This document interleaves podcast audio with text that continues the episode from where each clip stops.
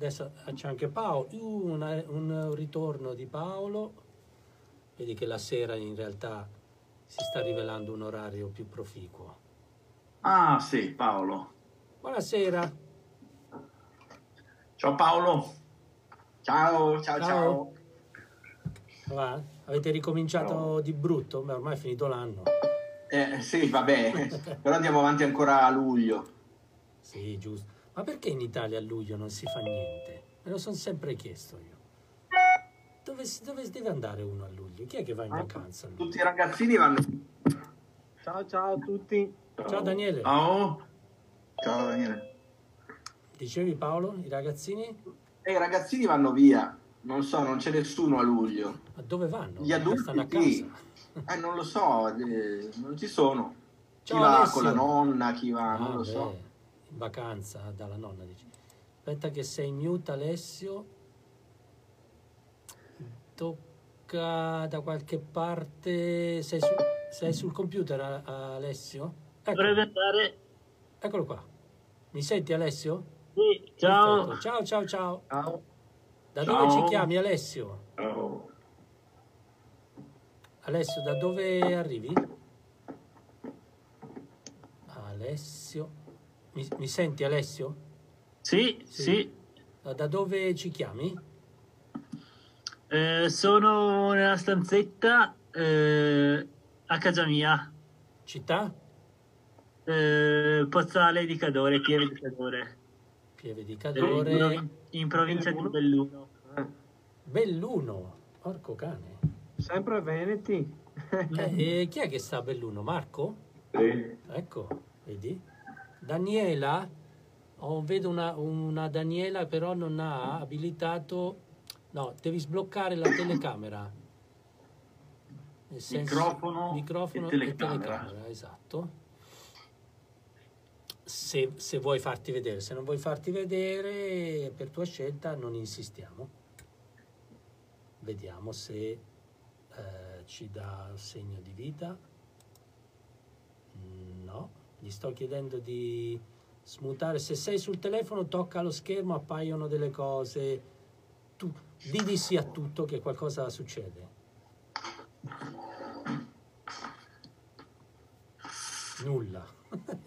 Il silenzio. Va bene, allora stasera io ho chiesto a Giorgio un attimo di uscire dalla- dallo schema che stavamo seguendo, perché, perché magari chi arriva nuovo dice ma di che parlano questi? In fondo sono 13 settimane, giusto? Eh, sì. Questa è la tredicesima. Però c'è questo argomento ricorrente che viene, perlomeno a me viene fatta spessissimo questa domanda, che è la gestione del tempo di studio, nonché secondo me più ampiamente la gestione del tempo. Forse abbiamo un po' sfiorato l'argomento, c'era Paolo con il Sì, libro di Dan Kennedy, il libro era? Sì.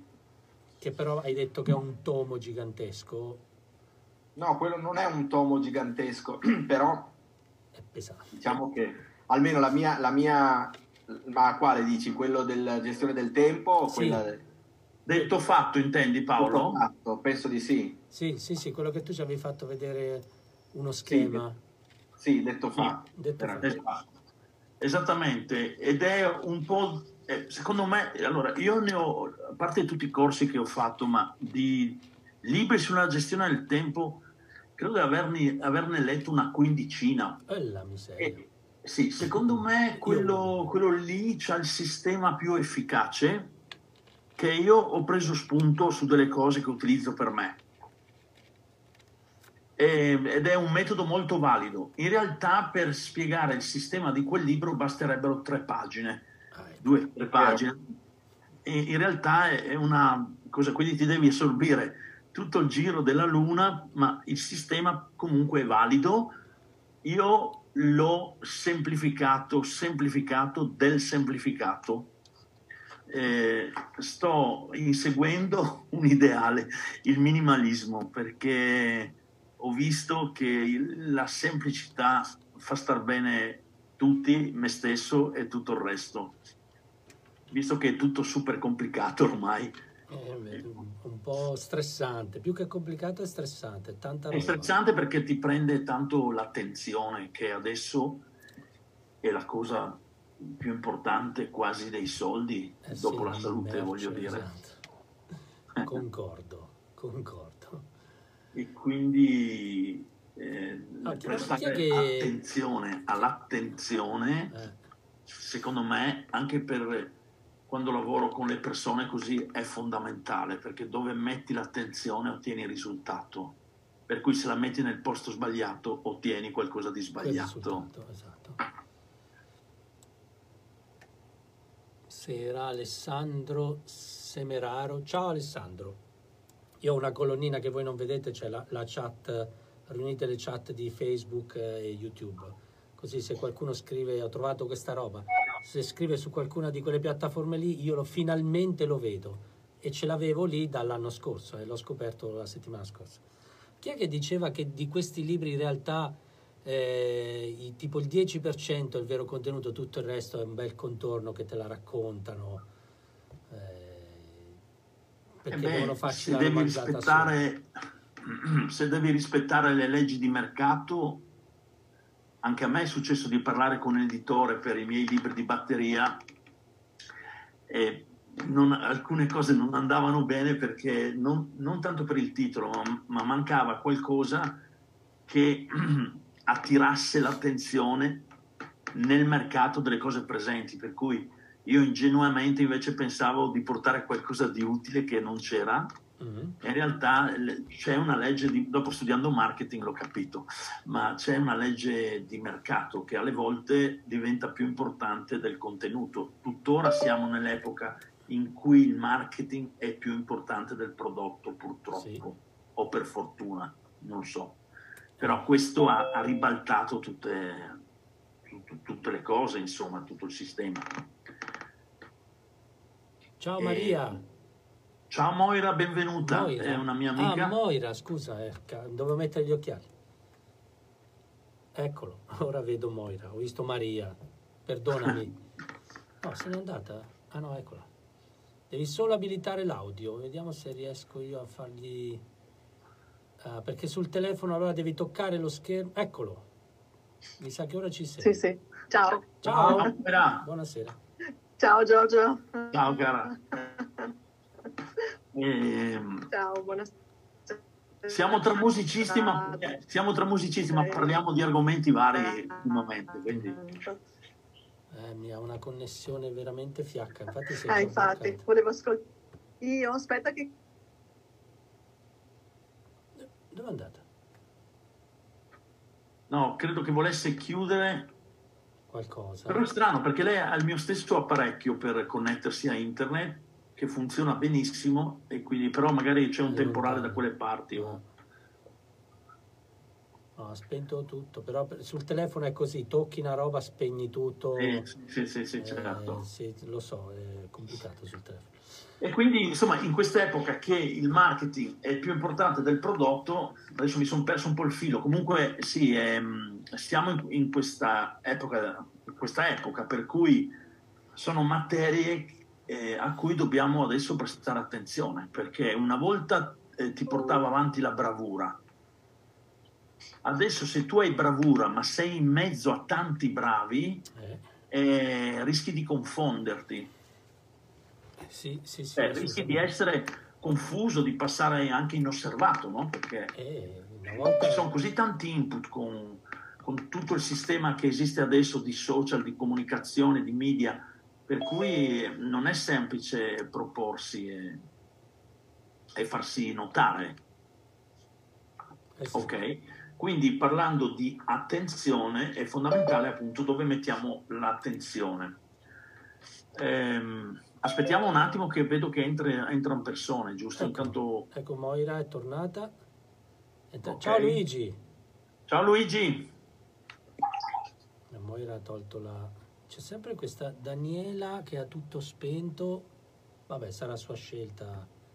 Sì. Eh? Luigi, non ti sentiamo. Sei in sala prove, Luigi? Ti ho sudato in sala prove, secondo me. Devi smutarti, Luigi. Sei mute. Sei mute. Se non ti sentiamo... Non ti sentiamo. Era solo per Ecco. salutarvi, poi non- lo, lo sento registrato, capito? Abbi pazienza. Dove Eh? sei? In sala prove? Sì, sono in sala prove, poi lo sento quando ritorno stanotte o domani mattina sento la diretta. Ok. Grande Luigi, buona suonata. Buona suonata. Figata. Ciao. Ciao. Ciao Gabriele. Chiama Giorgio, c'è un tuo conterraneo che ti vuole salutare. Un Trevisan. Ah, ciao, piacere, siamo vicini di casa. Me ne avevo parlato Luigi. Buone prove. Buone prove.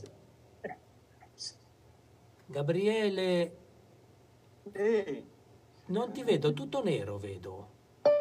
Tutto nero? Sì. Ma sono bianco. Painting back.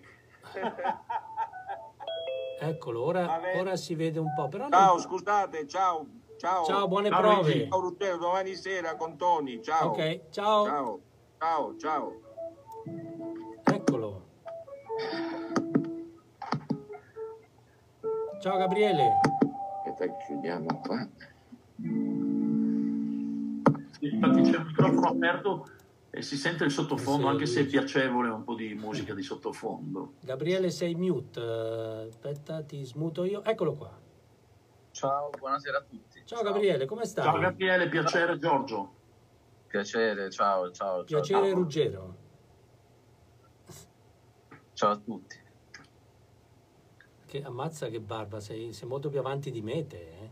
Eh, Ciao. sì, sì, è dall'inizio del lockdown, quindi sono, sono un passo avanti. Ok. Come va a Roma? Beh, abbastanza bene, abbastanza bene. Diciamo che siamo alle prese col, col vedere come si sviluppa il, il post fase 2, anche se poi alla fine a luglio, vuoi o non vuoi, si è, si è un po' alla fine dei giochi per quanto riguarda l'attività didattica, almeno Sì. nel- nelle scuole. Per cui eh, questo è. Sapete chi è Gabriele Morcavallo? Sì, io lo conosco. Sì. Charleston, eh, come, come si chiama? Charleston Drum School o Charleston School?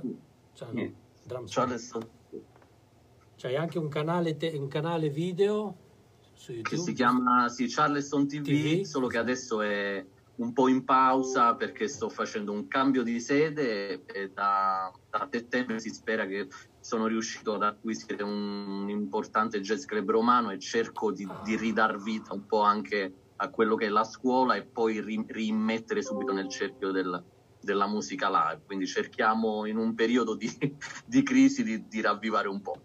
Bello, Bravo, complimenti. bravo. Ovviamente vi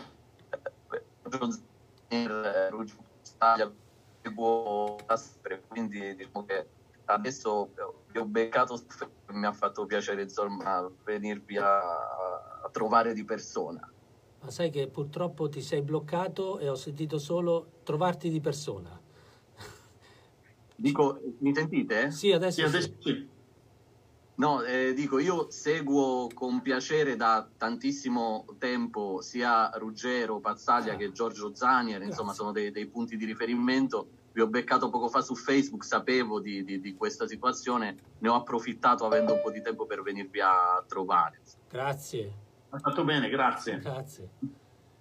Allora, stasera parleva- vorremmo parlare, parleremo, no vorremmo, parleremo di gestione del tempo, che per noi batteristi è anche un po' un eufemismo. no? Esatto. infatti, infatti, esatto. Ma Fa, tu- fa ma un po' ridere, hai- però in realtà... Eh, ma hai pensato di connettere le due cose? Di trovare un modo di connettere le due, le due Ma cose? guarda, il primo, il- l'idea del libro che poi è diventato creare la colonna sonora della tua vita era su quelle, queste cose qua. eh. Ah, Cioè, ci avevo pensato perché, perché avere un batterista che parla di tempo, insomma, è una- in teoria una persona autorevole, no? dovrebbe avere una certa credibilità, in effetti. Cioè, da un, diciamo da, da un punto di vista, insomma, da, un- da un- da un'angolatura diversa. Eh, però, insomma, è comunque un argomento che ho masticato e l'ho sperimentato prima su di me, poi collaborando con altre persone e insomma ci ho sguazzato dentro, dentro per parecchio tempo e ho provato diverse strategie. Poi quando sono stato a Malta eh, a lavorare con Roberto, lì sono stato proprio costretto a prendere decisioni e deciso di usarne una perché veramente non c'era neanche il tempo per gestire il tempo che dovevi gestire, scusate il gioco di parole. Ok, Premesso che poi alla fine il tempo non lo possiamo gestire, no? Esatto. Es- però quello che possiamo fare è scegliere degli spazi alle- all'interno di questo spazio che trascorre, che passa inesorabile. E il primo punto, il primo passo, secondo me, per la mia esperienza, tutto quello che dirò stasera è filtrato dalla mia esperienza, quindi l'organizzazione, cioè il modo che spiego è, è personale.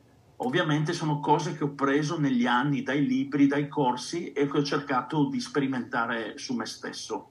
Quindi quello che dirò stasera è solo la mia fotografia. Esistono tanti modi, tante tecniche.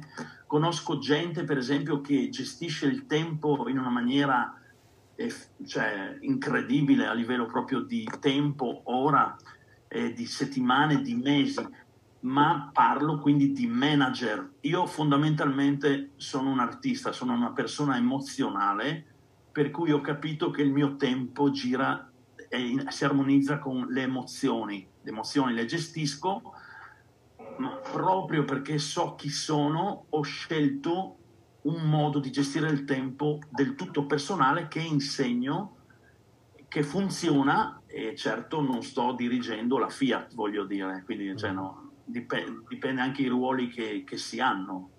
Diciamo Io parlo che... di gestire il tempo in funzione, funzionale allo stile di vita che voglio vivere. Perché diciamo che noi artisti non è che siamo proprio cintura nera di gestione del tempo. No, sullo strumento sì, ma fuori dallo strumento direi che, insomma, eh, ma comunque ci possiamo consolare perché io ho lavorato con degli attori che forse sono ancora peggio, de, con tutto il rispetto, dei musicisti, perché conosco degli attori bravissimi che la, per loro la vita è un teatro, per cui nel percorso di dire faccio questa cosa possono accadere così tanti avvenimenti che diventano dei quadri, per cui noi artisti tendiamo a perderci fondamentalmente Eh, nelle sì. cose, chi più chi meno. Eh. Sì, Quindi la prima cosa che consiglio, che suggerisco, per- allora innanzitutto perché dobbiamo, vogliamo migliorare la gestione eh, del nostro tempo per migliorare la nostra produttività. Perché sappiamo benissimo che anche il nostro mestiere eh, dipende dai risultati che otteniamo, soprattutto in quest'epoca. Una volta, cioè io lo vedo su me stesso, vent'anni fa non facevo niente, arrivava tutto, suonava il telefono, mi chiamavano, andavo, suonavo.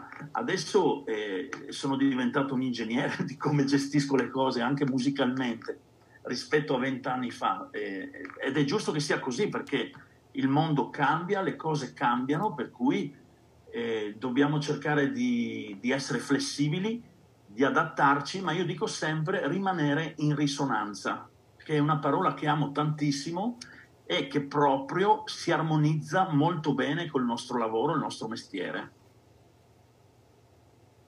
Perché non dobbiamo mai dimenticare chi siamo, cioè quali sono i nostri punti forti, i nostri punti deboli. Per cui il sistema che io ho creato per gestire il tempo parte da una considerazione fondamentale per gestire il tempo, cioè per capire, per avere l'abi- l'abilità di decidere immediatamente la differenza fra urgenza e importanza, dobbiamo definire cosa vogliamo. E questo cosa vogliamo può essere come tipo di vita che voglio vivere o potrebbe essere anche l'obiettivo che voglio raggiungere. Ok? È chiaro fino a qui? Mhm. Perché se tu non sai ciò che vuoi, non sei in grado di attribuire un'urgenza o un'importanza alla cosa, a meno che non ti venga attribuita da fuori la bolletta che è scaduta, la banca che ti chiama, piuttosto che, cioè, qualcosa che arriva dall'esterno. Ma noi sappiamo benissimo che non dobbiamo vivere in reazione agli eventi, ma li dobbiamo influenzare se vogliamo guidare la nostra vita. Ne parliamo da quante puntate sono, Ruggero? 13. Da, qua- quante? 13. Ecco, da 13 puntate, per cui in 13 puntate alcune cose le, le abbiamo dette sotto questo aspetto. Eh, Giorgio, magari ti può far eh, piacere, ci saluta Alfredo Golino. Così. Ma dai, che bello, che piacere, è stato mio insegnante. E, tra l'altro, ho, non so se ho tentato di scrivergli perché l'ho visto in diretta, ma non, non sono riuscito a mettermi in comunicazione con lui. Grandissimo Alfredo, ti saluto, ti abbraccio e spero di, che ci sia occasione di sentirci o vederci. Sarebbe bello. Sarebbe molto bello. E, per cui dicevo, è fondamentale capire quello che vogliamo perché così siamo in grado di definire la differenza fra urgenza e importanza. Fino a qua vi è chiaro? Sì. Allora, prima di, anco- prima di, darvi un sistema che utilizzo, la prima differenza che io vado a fare quando affronto la giornata, quando pianifico la giornata, pianifico la settimana, divido le attività in due. Ne ho già parlato in una, in una puntata. Le attività... Cioè fai una, una pagina, due colonne? Sì, io in realtà in eh, quando mi sveglio la mattina o la sera prima so già quali sono quelli che Stephen Covey chiama i sassi grossi. Ok, sì. Stephen Covey è un, è un, autore che purtroppo non c'è più, un formatore che americano che ha scritto un libro bellissimo che si chiama Le sette regole del successo. L'ho letto 18 anni fa, sarebbe anche ora, ora che lo torni a leggere. Mm e lui su YouTube trovate l'esempio, lui in aula che fa l'esempio dei sassi grossi, sì. dei sassi piccoli pensa, attraverso un cilindro, come parlando Jerry, della gestione del tempo. Non so se l'hai visto, l'ha fatto anche Jerry Scotti un video su questa cosa qua. Ah, potrebbe essere, sì, sì, sì lo usano in molti, lo usano in molti fare l'esempio, esatto. Eh, eh, per capire cosa viene prima e cosa viene dopo. Esatto. Allora, personalmente io parlo per me, ma l'ho sperimentato anche con altre persone con cui ho lavorato. Noi riusciamo a fare bene 6-7 cose al giorno. Già 9 cominciano a essere tante. Perché? Per la legge di Pareto, no? Il 20% di ciò che facciamo porta all'80% dei risultati. Se questo eh, paradigma si inverte, diventiamo come l'automobile sul fango, la ruota gira ma avanzi lentamente. L'ho sperimentato tantissime volte. Di queste sei cose, ciò che quelle più importanti sono tre e di solito vanno fatte al mattino.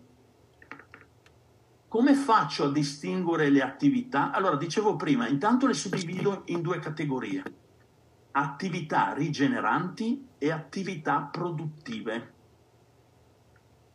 Quali sono le attività rigeneranti? Quelle che mi connettono con me stesso, per esempio salire sullo strumento e suonare, per esempio come stamattina andare a camminare e sentire gli uccelli che cantano, vedere la luce dell'alba che nasce, per camminare la mattina presto, ascoltare un bel disco rilassante, Dipende gli orari, perché alcune ore comincio poi ad ascoltare la batteria e diventa, non è più rigenerante, ma, ma diventa magari stressante perché lì cerchi di comprendere al, al, altre cose. Ognuno di noi ha le proprie attività rigeneranti. Sono, come dicevo prima, sono quelle attività che ci connettono con noi stessi. Chi ha passione per la pittura, chi ha passione per, per la scrittura, sono attività in cui tu perdi il senso del tempo. Perché? Perché entri nel tuo flusso. E quando tu entri in questa condizione, perdi il senso del tempo, ma in realtà viene fuori ciò che sei tu. È quella posizione in cui tu veramente con poche decisioni ottieni il doppio dei risultati. Le, le mie, per quanto mi riguarda, le più belle idee che ho avuto nella mia vita, l'idea di scrivere anche il libro, mi sono sempre nate nei momenti di attività rigeneranti, non attività produttive. Perché l'attività sì. produttiva tende a portarmi in quella zona che si chiama inibitoria, cioè inibisce. Aspetta che giro il link ad Alfredo. Dai. Ci viene a trovare in diretta aspetta Alfredo che trovo il link e te lo metto uh, è nel post di Facebook però se mi dai un secondo che c'ho un computer che va a carbonella, te lo copio e te lo incollo nella chat, così lo vedi. Eh, Eccolo qua. Aspetta. Scusate, eh. No, continua Giorgio che... Aspetta, perché per me è un momento emozionante se rivedo Alfredo dopo tanti anni, visto che è stato il mio insegnante negli anni 90, quindi parliamo di 30 anni fa. Allora, Comunque, stavo parlando di attività rigeneranti e attività produttive. Quindi la prima suddivisione è questa che faccio. La posso fare in maniera giornaliera o anche settimanale o anche mensile, però io consiglio durante la giornata, ok? Normalmente eh, le attività rigeneranti io le metto per prima, cioè al mattino. E sono quelle appunto, a me piace molto andare a contatto con la natura, andare a camminare, stare nel silenzio, magari passeggiare di fronte al mare. Quelle attività in cui mi sento libero e sono rilassato. Oppure, per esempio, a me piace un'attività rigenerante, è paradossale per me, ma è anche quando imparo qualcosa che non so. Per cui la mattina normalmente, la mia mattina la gestisco in questo modo. O, che- o faccio qualcosa per il mio fisico, vado a camminare o per il mio piacere, oppure faccio qualcosa per l'apprendimento. Le attività produttive di solito le metto al centro della giornata. E io ragioni, ragiono in blocchi di tempo. Fondamentalmente la mia giornata verte su tre blocchi di tempo. Il primo blocco, appunto, è l'apprendimento, il secondo la produttività, il terzo è lo svago. Lo svago è la sera. Lo svago è fare qualcosa per il piacere di farlo, senza eh, obiettivi secondari. Quindi magari pass- eh, parlare con una persona, visitare un parente, quelle cose che non hanno un secondo fine specifico. ok. Ok? Che quindi non E- è la stessa cosa delle attività rigeneranti, lo svago è proprio svago. Lo svago è proprio svago, cioè la testa smette di pensare. Ok. Eh, io sto inseguendo un attimo, devo vedere dove, volevo vedere dove ha scritto Alfredo, in quale chat, perché gli ho risposto ma non...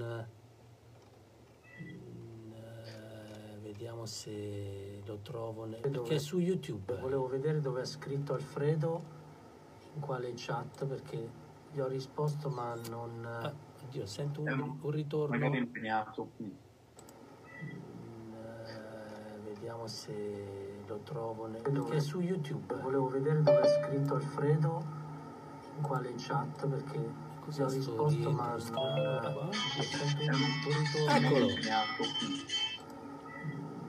ciao Alfredo. Vediamo se lo trovo ne- perché è su YouTube volevo vedere dove è scritto c'è qualcuno che ha il, il- l'audio di ritorno?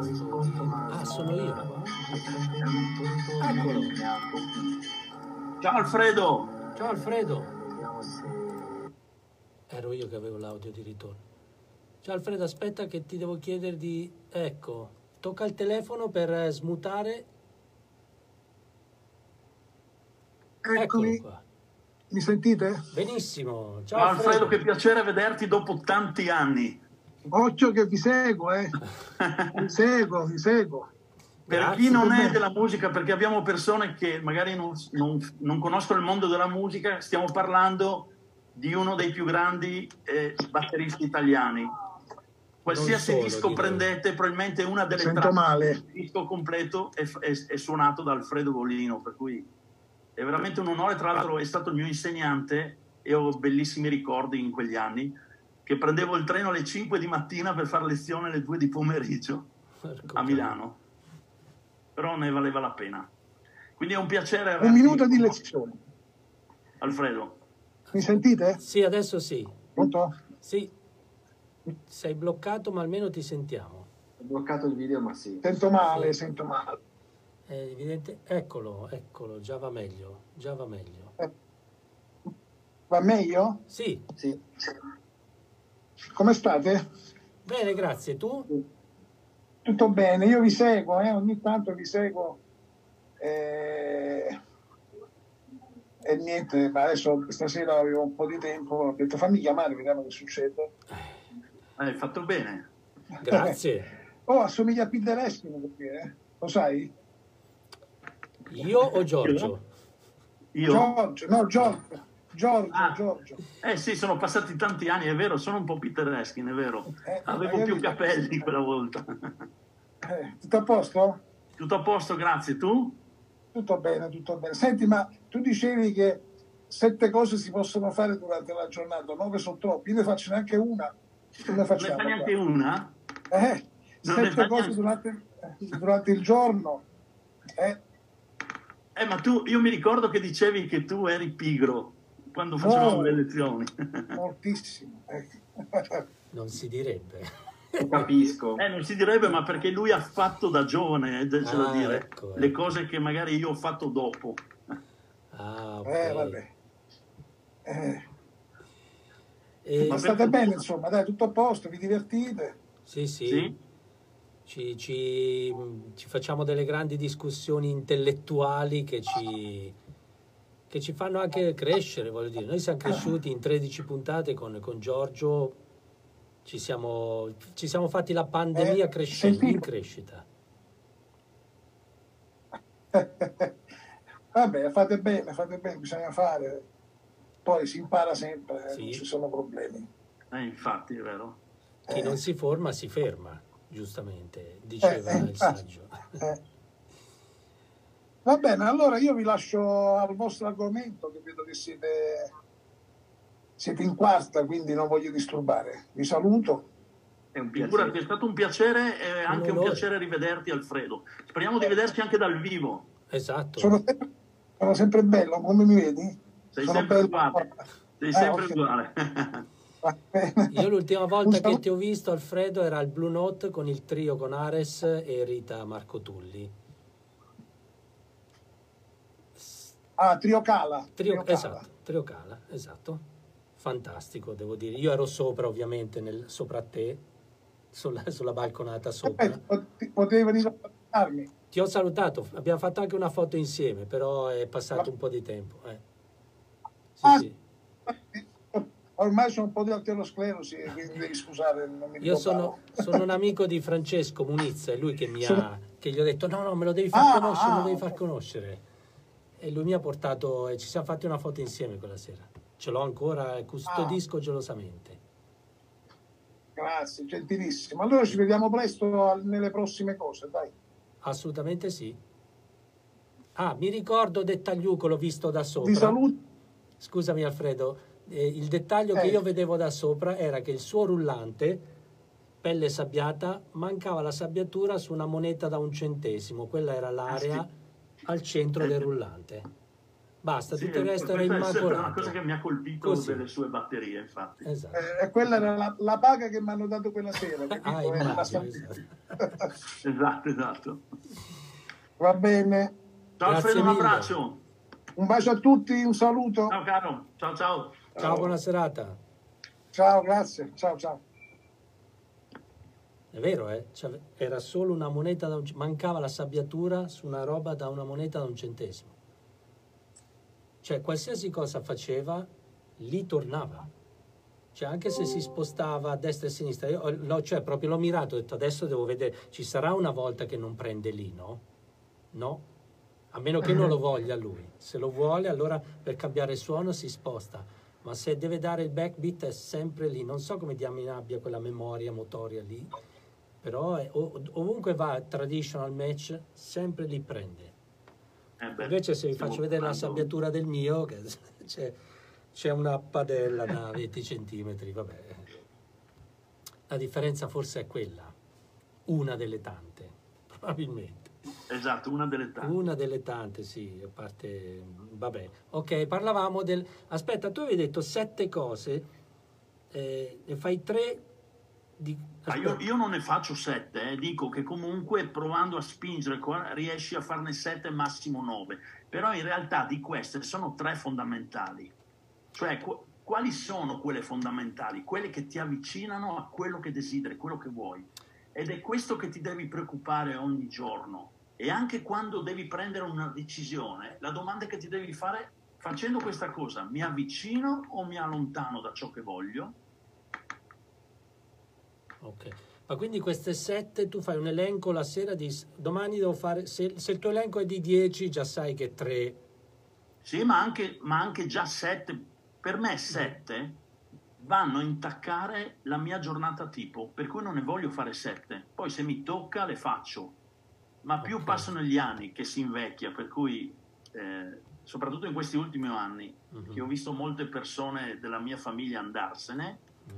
per me ogni secondo lo vivo a pieno, per cui cerco di viverlo facendo quello che mi piace, per quello che posso ovviamente, perché dopo tutti dobbiamo mangiare, guadagnare la pagnotta e tutto quello che sappiamo già. Que- queste sette cose, giusto per io faccio le domande personalmente, poi se certo, qualcuno certo. Cioè, queste sette cose sono. Non, non- non ci sono, che ne so, devo andare a fare la spesa, quelle robe lì, oppure No, anche ci- quelle. può, può essere una di queste. Io divido, le chiamo risultati o compiti. Fare la spesa è un compito. ha voglia, eh sì. non so, se, se tu devi scrivere un libro, fare un'ora, passare un'ora davanti al computer a, riorga- a organizzare le idee che vuoi mettere dentro il libro, lo considero risultato, cioè Sì. fare quell'azione ti avvicina a scrivere il libro, quindi completarlo. Ed è anche una tua scelta. Invece il È anche una mia compito- scelta. Se io sabato ho una performance importante e devo ripassarmi i brani, quello diventa un risultato, cioè diventa una cosa fondamentale tra quelle che faccio durante il giorno. Perché per quanto mi riguarda, parlo a livello personale, poi ognuno ha le sue metriche, questa cosa l'ho imparata dal buddismo. La ripetizione costante di una cosa ti fa diventare eh, padrone, proprietario, eh, campione, voglio dire. Sì, sì. Eh, infatti, quando parlavi di Alfredo, al di là, lasciamo stare il talento, la capacità e tutto che la diamo di default. La domanda è quante milioni di volte ha suonato quel punto lì? Eh. Andiamo a vedere la discografia, i dischi che ha fatto.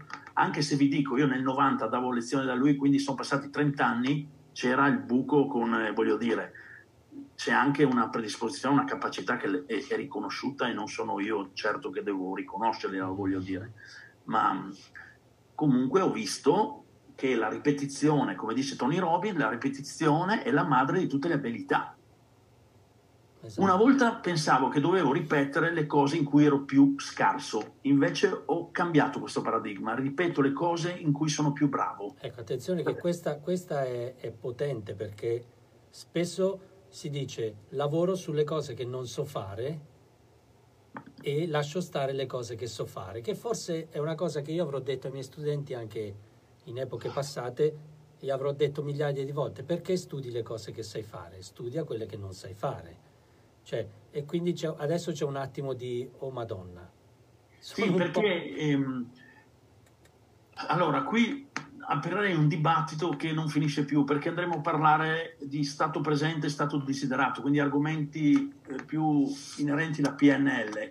Invece il sistema che ho studiato esula da queste cose, ma Mm. vi assicuro che l'ho sperimentato e funziona. Nel 94 io ho fatto un seminario con dei Weckel, eravamo in 20 perché era suonare a Udine, per cui è stato un improvvisato, non eravamo in tanti, per cui è stato un incontro confidenziale nel momento top della sua carriera. E mi ricordo benissimo una domanda su come lui studiava, come organizzava lo studio. Lui diceva che studiava tutte le sue cose e dedicava una volta, una cosa al giorno in cui era più scarso. Che poi trovare cos'era più scarso sullo strumento, cioè avrei voluto stare una settimana con lui per vedere dov'era. Però, eh, quindi, però ha detto una volta sola. Cioè lui, lui- lui metteva nella sua routine di studio di n ore, facciamo finta di non sapere quante, una piccola parte a una, a una delle...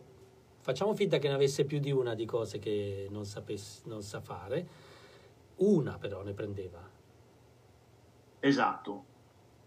Mm, ne prendeva una, ma nel corso del tempo io ho visto, per quanto mi riguarda, che divento più performante nella mia vita, ottengo più risultati se continuo a ripetere le cose in cui sono bravo.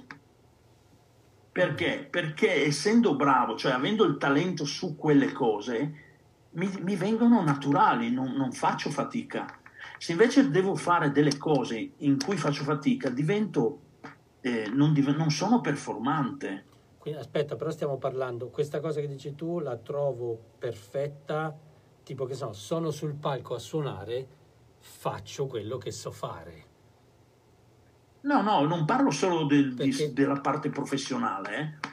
Parto- parlo de- del- de- della vita anche di tutti i E, giorni. e se cioè. fosse invece perché io ti, ti tiro un po' verso la parte dello studio, perché Sì. so che ci sono anche eh, miei studenti qua.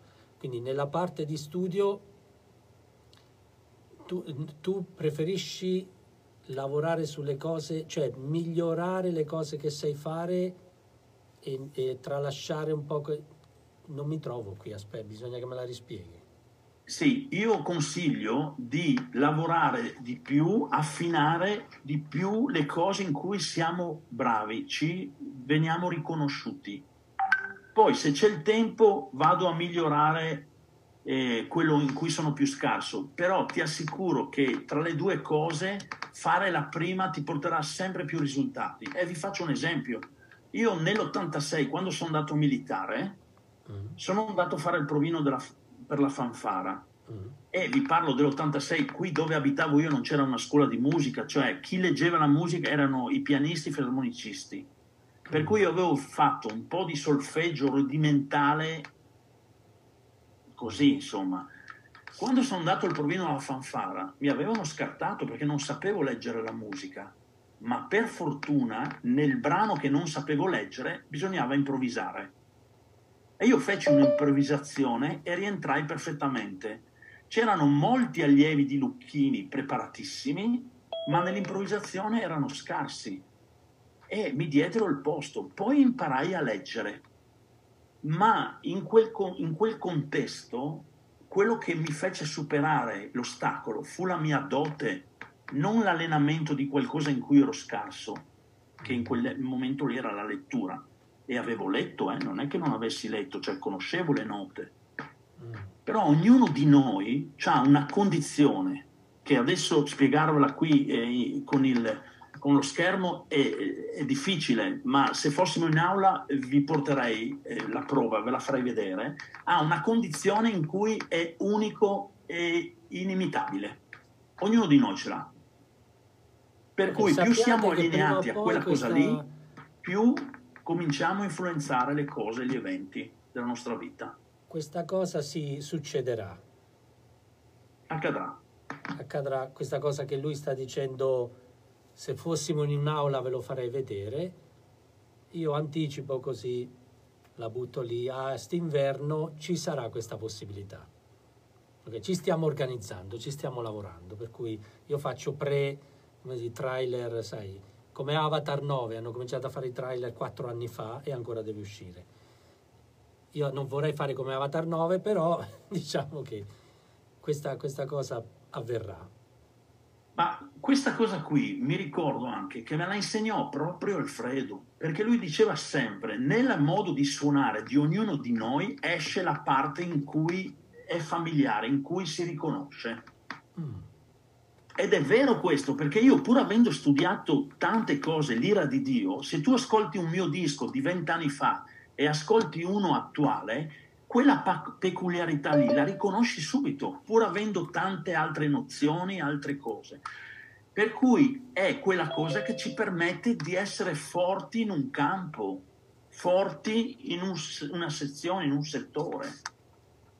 E tante volte mettersi a tirare su le altre cose in cui siamo scarsi, rischiamo di autoannullarci perché perdiamo la caratteristica nostra fondamentale.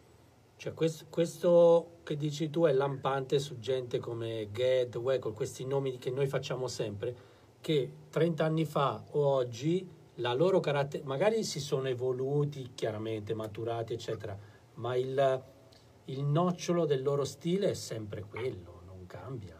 Esattamente.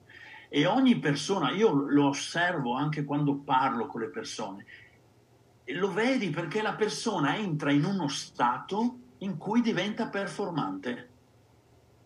Ieri, per esempio, ho parlato con un elettricista che ha la passione della scrittura e durante il lockdown si è messo a scrivere. Mi ha mandato le cose che ha scritto, sono fantastiche. Lui è così impegnato nella sua vita a fare tantissime cose che questa cosa qui l'aveva dimenticata. Ma quando si mette a scrivere diventa molto più efficace, più performante ed è anche più felice perché è la sua storia. E ognuno di noi ha una propria storia in cui ci entra e performa a un altro livello. E dici che questa cosa si manifesta già in giovane età? Questo te lo chiedo perché magari uno potrebbe evitare di fare la minchiata, di imbarcarsi in una vita che non è quella. Tipo questo fa l'elettricista, invece avrebbe dovuto fare lo scrittore. Sì, si manifesta in giovane età, ma è una condizione che noi abbiamo da bambini e che non si sa perché le sovrastrutture, i, tutti gli obblighi che ci vengono posti, la perdiamo. In realtà la perdiamo, eh, perdiamo l'allenamento a manifestarla, perché in realtà c'è, mm. ma poi bisogna andare a prenderla, mentre da bambino ti esce. Certo. Diciamo che noi musicisti su sta roba siamo se, se, facciamo il mestiere dei musicisti siamo quei pochi che da bambini hanno perseguito anche in età adulta quello scopo lì e ce l'hanno fatta, diciamo così. Io se tornassi in Belgio, io sono nato in Belgio, uh-huh. sono stato lì sette anni, se tornassi nel rione in cui abitavo, probabilmente mi tirerebbero dietro i piatti, perché io a 3-4 anni ero coi cucchiai che battevo in qualsiasi cosa, cioè oppure andavo nel, nel, nel, marciapiede con un coso di latta con la corda e battevo. Tant'è vero che i miei santoli, il primo regalo che mi hanno fatto è stato un tamburo perché manifestavo questa cosa qui. Eh, sì. Per cui è ovvio che eh, si dice, no? Fai il, il, il, lavoro che ti piace, la tua passione, e Confucio lo diceva, non lavorerai neanche un giorno. Esatto. Sarebbe e, l'ideale, diciamo. Esatto, ve lo dico perché per un periodo della mia vita pensavo esattamente il contrario. Per cui ho cercato di andare a tirar su i miei lati più bassi rispetto a quelli dove sono più forte. Ed è stata un'operazione, vi dico per esperienza, di Karakiri. È vero, è vero. Benvenuto. Ciao. sei, sei spiaggia? Mi, mi, stavo per fare la doccia, ma ah, siccome ecco. era molto interessante, sono rimasto così nudo nel bagno ad ascoltare. Vabbè, basta che stai su con l'inquadratura. Attento allo specchio dietro, eh. Guarda che c'è lo specchio mi dietro. Sono fatto il primo bagno al mare, per quello che sto, figata, in queste condizioni. Grande. Beato te, cavolo. Sei al mare, dove? e quindi, e quindi cioè io questa cosa qui la trasmetto come esperienza, poi è ovvio che... Eh... Ma forse è per questo che siamo un po' osteggiati noi artisti, perché siamo la rappresentazione per gli altri di questa loro... Dici, cazzo, lui ha fatto nella vita quello che gli piace, per quello ci chiedono che lavoro fai, secondo me. E tu dici, sì. musicista, sì, ma che lavoro fai? Cioè, qual è la parte di sofferenza nella vita che tu fai? Dici, no, guarda, io lavoro... Metà e metà. metà e metà, mi inserisco. Sì, per cui eh, si, ci guardano un po' strano, forse per quello, perché, perché c'è una sorta di ammirazione slash invidia. Sì, sì. Tipo, eh, cacchio, tu hai fatto quello che volevi fare e magari lui pensa, io no. Esatto. Sapete una cosa, eh, tutto quello che ho detto adesso in merito a questa cosa, che non vuol dire, boh, siccome io so improvvisare bene, non studio la lettura ritmica. Non sto dicendo questo. Esatto, ok. Perché, cioè, diventare professionista significa diventare efficace, essere capace di far funzionare le cose. Yeah, yeah. E, e, è, appena entrato un maestro in questo che è stato Alfredo Golino. Cioè Alfredo Golino è un grandissimo batterista, ma io l'ho visto in tantissimi contesti, è uno che fa funzionare le cose. E, e l'ho visto anche eh, su me stesso eh, con, con, i dovuti paragoni. eh, nella mia professione quando sono stato richiamato è perché avevo precedentemente fatto funzionare le cose. Certo. La Se no professione ti funziona così. Se no non ti richiamano. Esatto, se no non ti chiamano. Quindi abbastanza- possedere tutte le tecniche del mondo non, ti- non compenserà mai la- eh, l'incapacità di notare le cose. Mm. E tu quando sei nella tua condizione percepisci la realtà in un altro modo. Perché si aprono i filtri percettivi, cioè non so come dire. eh. Sì, sì, eh, ho capito. Quindi, ri- que- ricollegandomi a quello che stavi dicendo prima, quest- questo stato, chiamiamolo di flow, di, di- di massima ricettività, a parte l'uso di sostanze, è quando fai attività rigeneranti, giusto? No, no, è quando fai le attività in cui tu hai talento, hai, cioè in cui eh, sei connesso bravo. con te stesso. Può- può- per me avviene quando vado a camminare, per esempio, quando suono sulla batteria, Mm? ma magari per qualcuno di voi è quando scrive, quando parla con una persona, ognuno ha la propria, Mhm. non è standard uguale per tutti. No, certo, chiaro. La cosa che invito è scoprire qual è la propria, Mm? perché da quando nasciamo col sistema scolastico e tutto non c'è neanche il tempo, no? Devi studiare, devi fare questo, devi fare quest'altro, fai così, fai colà e arrivi a un'età che hai fatto 6.000 cose e, ma non sai neanche chi sei. Eh sì, io ho l'esempio dentro casa. Mia figlia a 21 anni ha cambiato università perché ha capito che quella non era la sua strada. E gli ho detto, meno male che l'hai fatto adesso, perché se lo facevi fra 5 anni, dopo che magari ti eri laureata e- e intraprendevi un percorso lavorativo che poi scop- potevi scoprire che non era quello, anzi sarebbe andata così, Meno- perché lei si disperava, no? "Eh, ma adesso io ho buttato via due anni. Ni, Intanto hai capito che non era la tua strada e te pare poco, perché c'è gente che a 50 anni ancora, no- cioè realizza magari a 50-60 anni che non era la sua strada quella che ha fatto negli ultimi 30. Meglio che lo scopri adesso e ne provi un'altra, magari anche la prossima che provi non è quella, ma almeno provaci, cioè non, non fossilizzarti su una cosa perché ormai sei entrata in un circuito universitario e non se ne può uscire perché poi lei ha dovuto lottare con il suo fidanzato e per questo motivo si sono anche lasciati perché lui non voleva che lei lasciasse l'università. E che fai? Che altra università fai allora? Ma che, che problema c'è? Farò quella che mi piace perché lei faceva, ve lo dico, giurisprudenza alla Bocconi. Si è iscritta alla NABA, Nuova Accademia delle Belle Arti, cioè, capito? Ho fatto un'inversione a U con tiro freno a mano, sgommo e vado nell'ambito creativo. Perché lei in realtà è lì che vuole stare. Lei vuole stare in mezzo a gente creativa e vuole fare. Si è resa conto che a giurisprudenza devi stare solo con la, con la schiena piegata sui libri e per cinque anni studi, studi, studi, studi, studi, ma non crei, non fai. Lei invece ha detto io mi sono resa conto che voglio fare, mettere, mettere le mani in pasto e fare e voglio stare in mezzo a gente creativa. Lì non mi trovavo in mezzo a queste persone. No? Il famoso ambiente, il gruppo di pari, cioè lei ha capito, tu, me- ah, il lockdown per lei è stato così, cambio di vita, tutto è successo durante il lockdown, quando si è fermata, quando probabilmente col fatto che si è fermata il cervello è andato un po' in down, ha cominciato a, a ripensare alle sue cose e ha capito che uno, l'università che faceva non andava bene, due, la persona con cui stava non andava bene.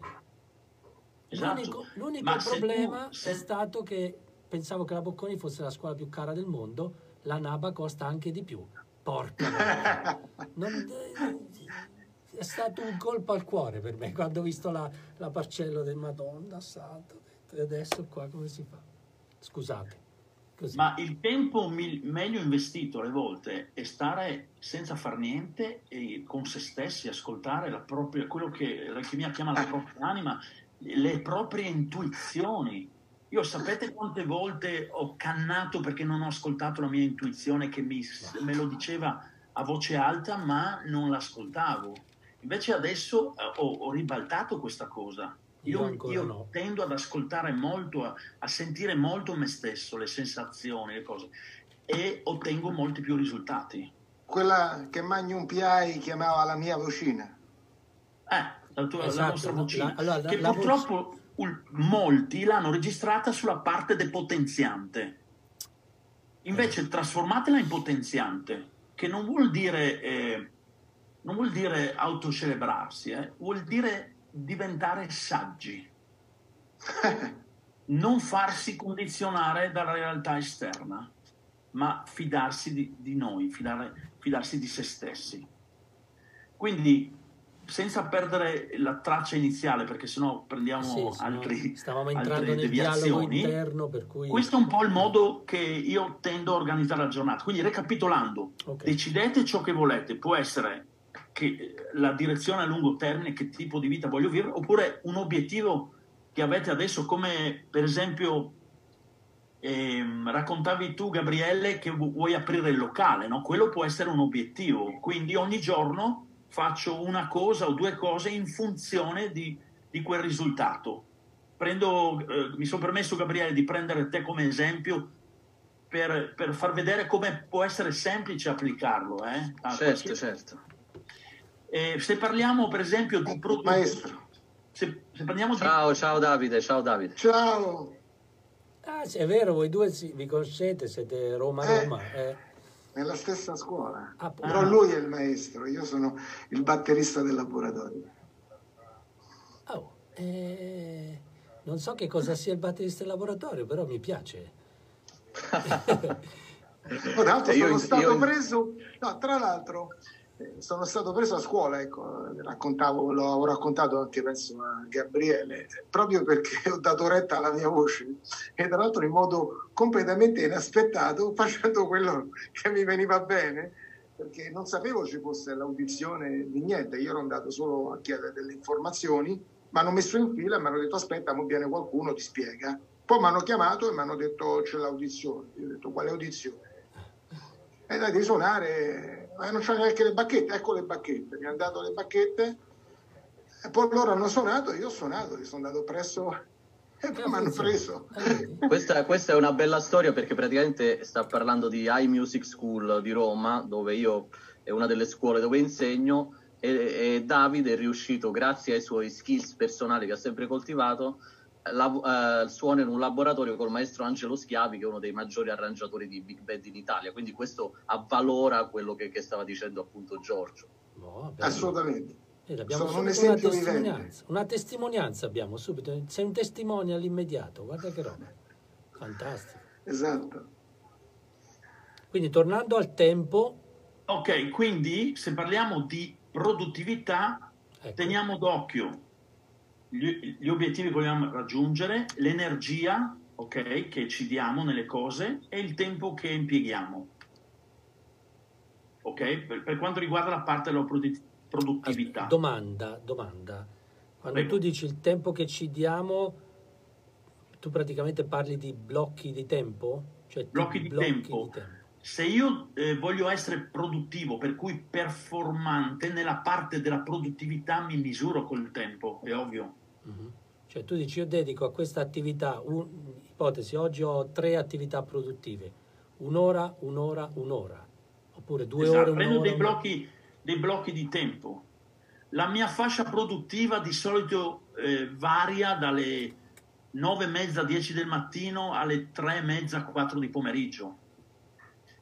Ma per- premesso perché sono io, cioè per me un principio fondamentale della mia vita è decidere come utilizzare il mio tempo, cioè è un, è un principio fondamentale per cui difficilmente io potrò lavorare per qualcun altro. Per capirlo e scoprirlo ho dovuto lavorare per qualcun altro. Poi ho capito perché, cioè per me è un fattore imprescindibile. Cioè preferisco avere una casa a due stanze e non una villa di 16 e 4 macchine, ma decido io il tempo per me, perché per me il tempo mio personale di vita è la cosa più preziosa che ho, Mhm. Sì, per me è la stessa cosa. soprattutto dopo gli ultimi eventi che ho vissuto. Ah, eh, Penso che allora noi, noi adesso non so se qualcuno fra di voi c'è qualche dipendente, ma mi sa che noi abbiamo scelto di questa vita secondo me, uno dei motivi principali è questo, non avere padrone. Poi facciamo i batteristi e andiamo a suonare per qualcun altro e ci ritroviamo in un leggero conflitto di interessi. Sì, abbiamo in que- quando suoni abbiamo dei padroni, ma guarda caso quando suoniamo siamo nella nostra migliore condizione, per cui questo paradigma non ci pesa. E aggiungerei, siamo noi i leader. Quando, quando la batteria entra, comanda. Correggetemi se sbaglio. Esatto, ma io immagino che tutti voi abbiate degli amici che ne combinano una dietro l'altra, ma su una cosa sono, diventano, si trasformano, diventano pazzeschi. Io avevo un amico, per esempio, che non c'è più purtroppo, che quando faceva qualcosa in cui era contatto per il pubblico, poteva essere dal cameriere in un locale o fare lo speaker a una festa, era imbattibile, era di una performance pazzesca. Lo mettevi a mettere a posto una cosa in casa, era un disastro. Ti- al- Spesso gli artisti sono così, i grandi geni. Io al mio paesiello dovete sapere che c'era un pianista, non so se è ancora vivo, a livello eh, internazionale. Una- adesso il nome quando mi viene ve lo dico, però un pianista classico ovviamente, che la leggenda narrava che questo ehm, non sapesse allacciarsi le scarpe. Cioè, Io un amico ingegnere, ingegnere, come si chiamano quelli dei terremoti della, della Terra? Non mi viene il, il sismologi. Sismologo. sismologo. eh. Lui, per dirti qual è la destra e la sinistra, deve battersi la gamba perché ha rotto la gamba e c'è il dolore. Ah, Non vi dico le volte che ha dimenticato le chiavi dentro la macchina, e tra l'altro suonavamo insieme, per cui con gli strumenti a caricare la macchina chiusa con le chiavi dentro, o le volte che abbiamo messo benzina in una macchina diesel perché ho lasciato far benzina a lui. No. Però nel suo lavoro, ragazzi, spacca. Cioè, Il mio insegnante di direzione d'orchestra, Piero Bellugi, molto famoso, eccetera, e fu, adesso non c'è più, una volta è venuto a lezione aveva due scarpe, una diversa dall'altra. Brandi si chiamava. Una leggerissima Gino dislessia. Gino Brandi si chiamava sto pianista, tipo sempre nell'ambito classico, ma cioè questo girava il mondo, però girava il mondo con la madre, perché lui se lo mettevi da solo su un aereo, cioè non lo trovavi più, lo perdevano, sicuro, sicuro, sicuro. Cioè talmente concentrato sulla musica che lui tutto ciò che non era musica non sapeva cucinare, non sapeva stirare niente, da, no- da solo era, moriva. Sarebbe morto nel giro di due o tre settimane perché non sapeva mangiare, non sapeva pulire, non cioè, era una roba lì secondo me anche un po' troppo forse eh, adesso È magari- anche un po' il problema di tanti artisti, no?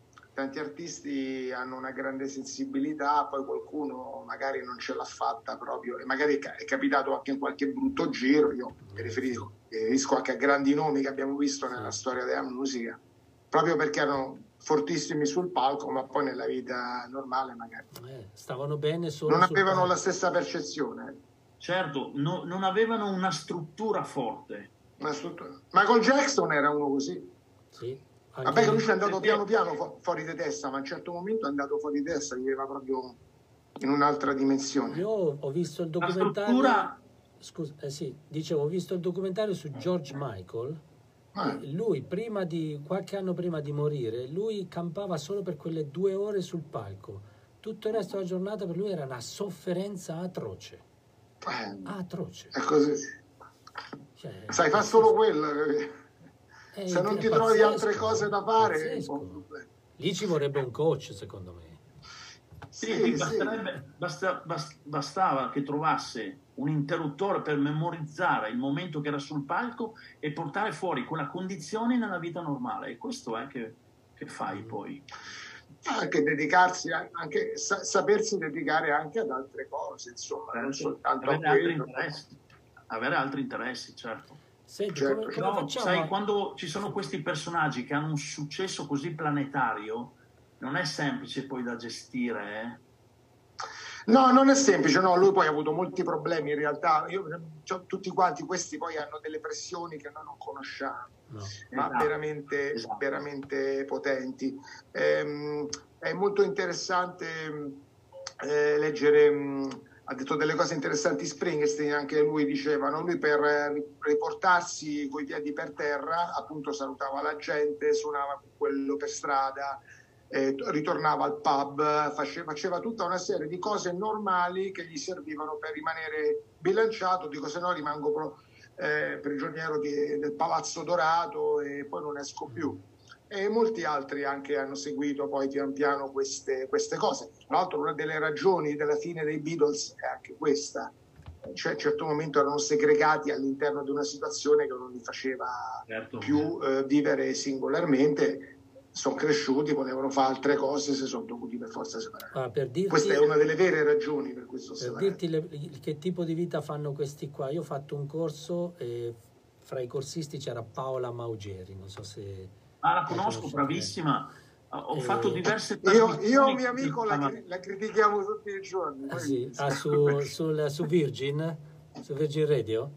Lei, comunque lei ha detto che ha seguito per un po' i Coldplay in tour e ha detto che il cantante che sta succedendo? Si aspetta, eh? Mi lavo, mi lavo su di sé. Ah, ok, aspetta. Sì, sì, mangia, hai lavato tutto. Aspetta che ti metto, ecco. No, dicevo, lei ha raccontato sta cosa che, ehm, come si chiama, Chris Martin, il cantante, ha proprio un, nel suo staff uno che gli dice quando si sveglia la mattina dov'è, che ora è. Perché questi, questi quando sono in tour mondiale, con i fusi orari, gli aerei, i casini, si perdono. Dove siamo? Guarda, sei Austin, Texas e sono le 10 della mattina. Perché magari la sera prima erano in Giappone. Per cui questo non, non capisce più niente, va fuori di Mina e ha bisogno c'è di... un cartone animato dei Simpson, non so se l'avete visto, c'è un cartone animato dei Simpson, avete mm. visto che loro ogni tanto prendono in giro, cioè i, mm. i musicisti si fanno prendere in giro da, ah, sì? no, da loro, no? da chi fa il cartone animato. Ce n'è uno degli Aerosmith che lui saluta un'altra città e poi gli dicono no, no guarda che sei a il chitarrista gli dà una botta e gli dice sì, che sta perché rischiano proprio questo dire ciao Milano e stanno a Londra questi capito? regolarmente si sbagliava sbagliava città. Sì sì perché arrivano poi... in albergo si svegliano li mettono dentro un van li portano allo stadio o al palazzetto questi magari non si rendono conto nemmeno in che città Beh, stanno. è tosta eh, è tosta eh, tutti eh, i giorni è tosta. Ruggero io una volta parlai con, con Gary Novak e, e delle tournée così e giustamente lui disse il tour è albergo, mezzo di, di, volo, aereo, quello che è, e palco, non vedi altre no. cose. Infatti chi ti dice, ah, fai, fai, il musicista, giri il mondo, che figata, non vedi niente. Non vedi un cazzo. Non, non, vedi fai dopo.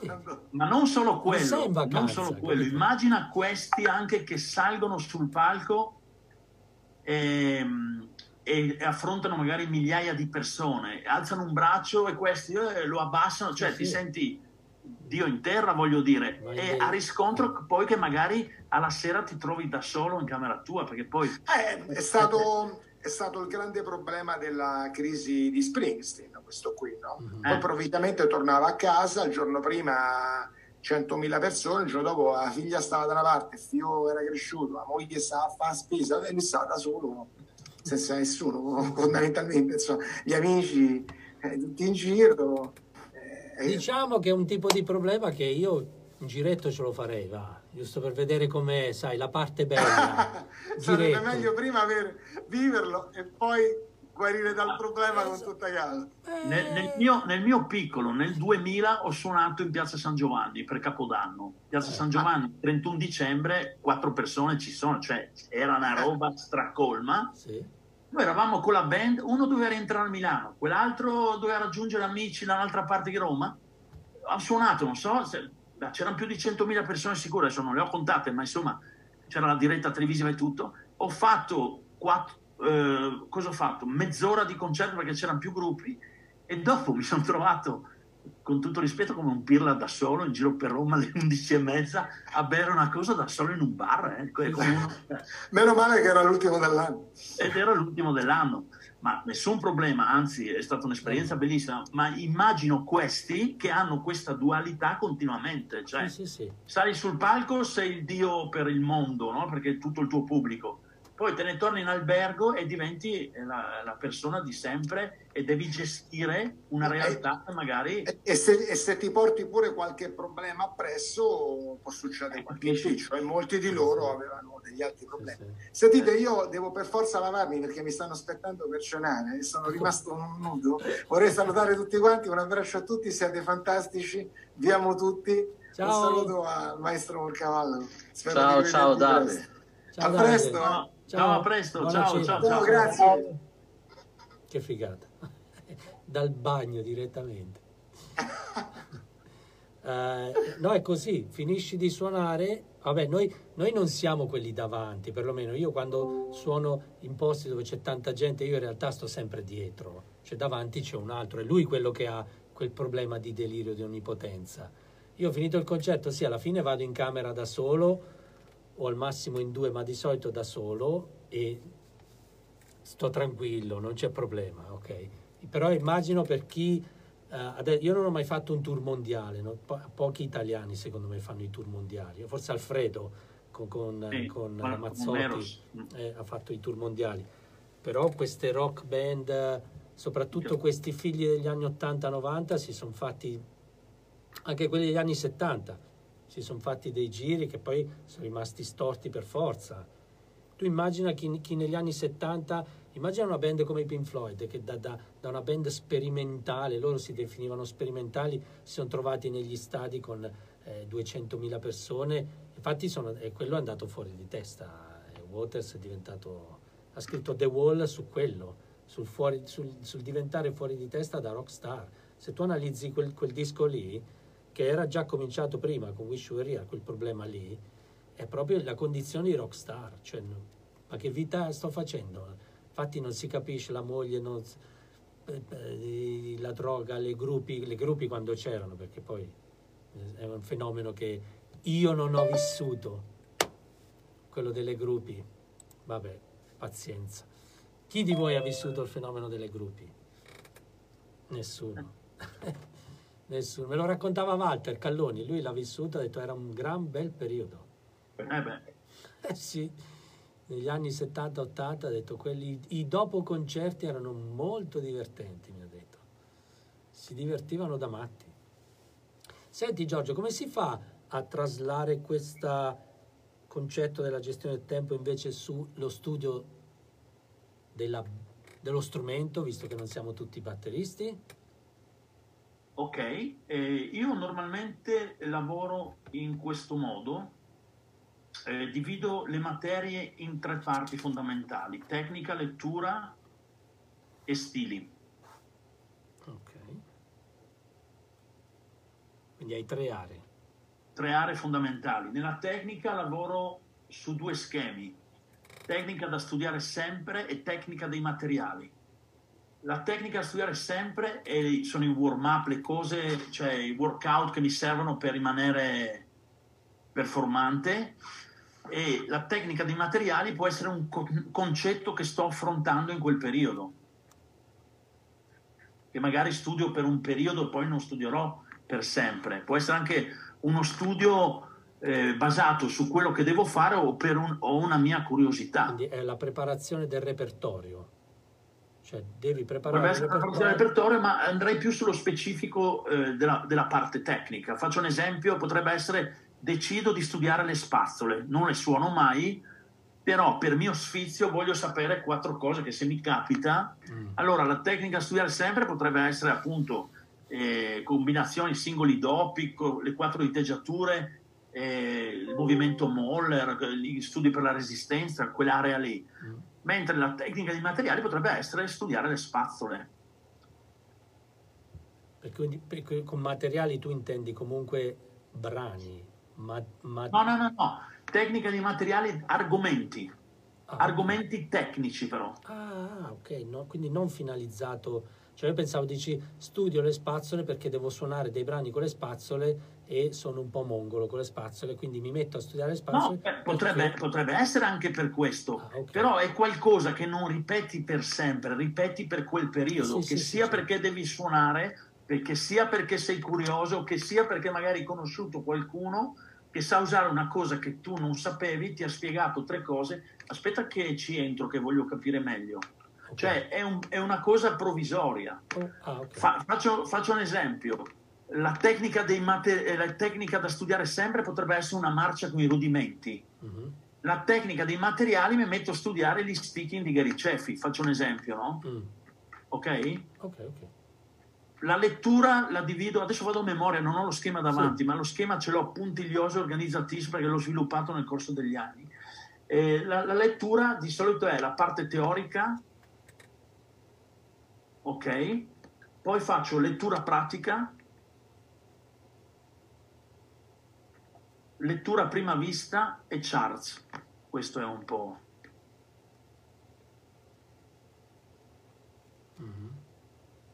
Cioè, faccio un esempio, lettura pratica, oggi studio la sincope ma nei tempi dispari. Immaginate syncopation in sette quarti, faccio un esempio. Ok, lettura a prima vista, prendo un libro, apro e sono in sala di- sono con l'orchestra in televisione. One, two, three, four, parto. Quello che è.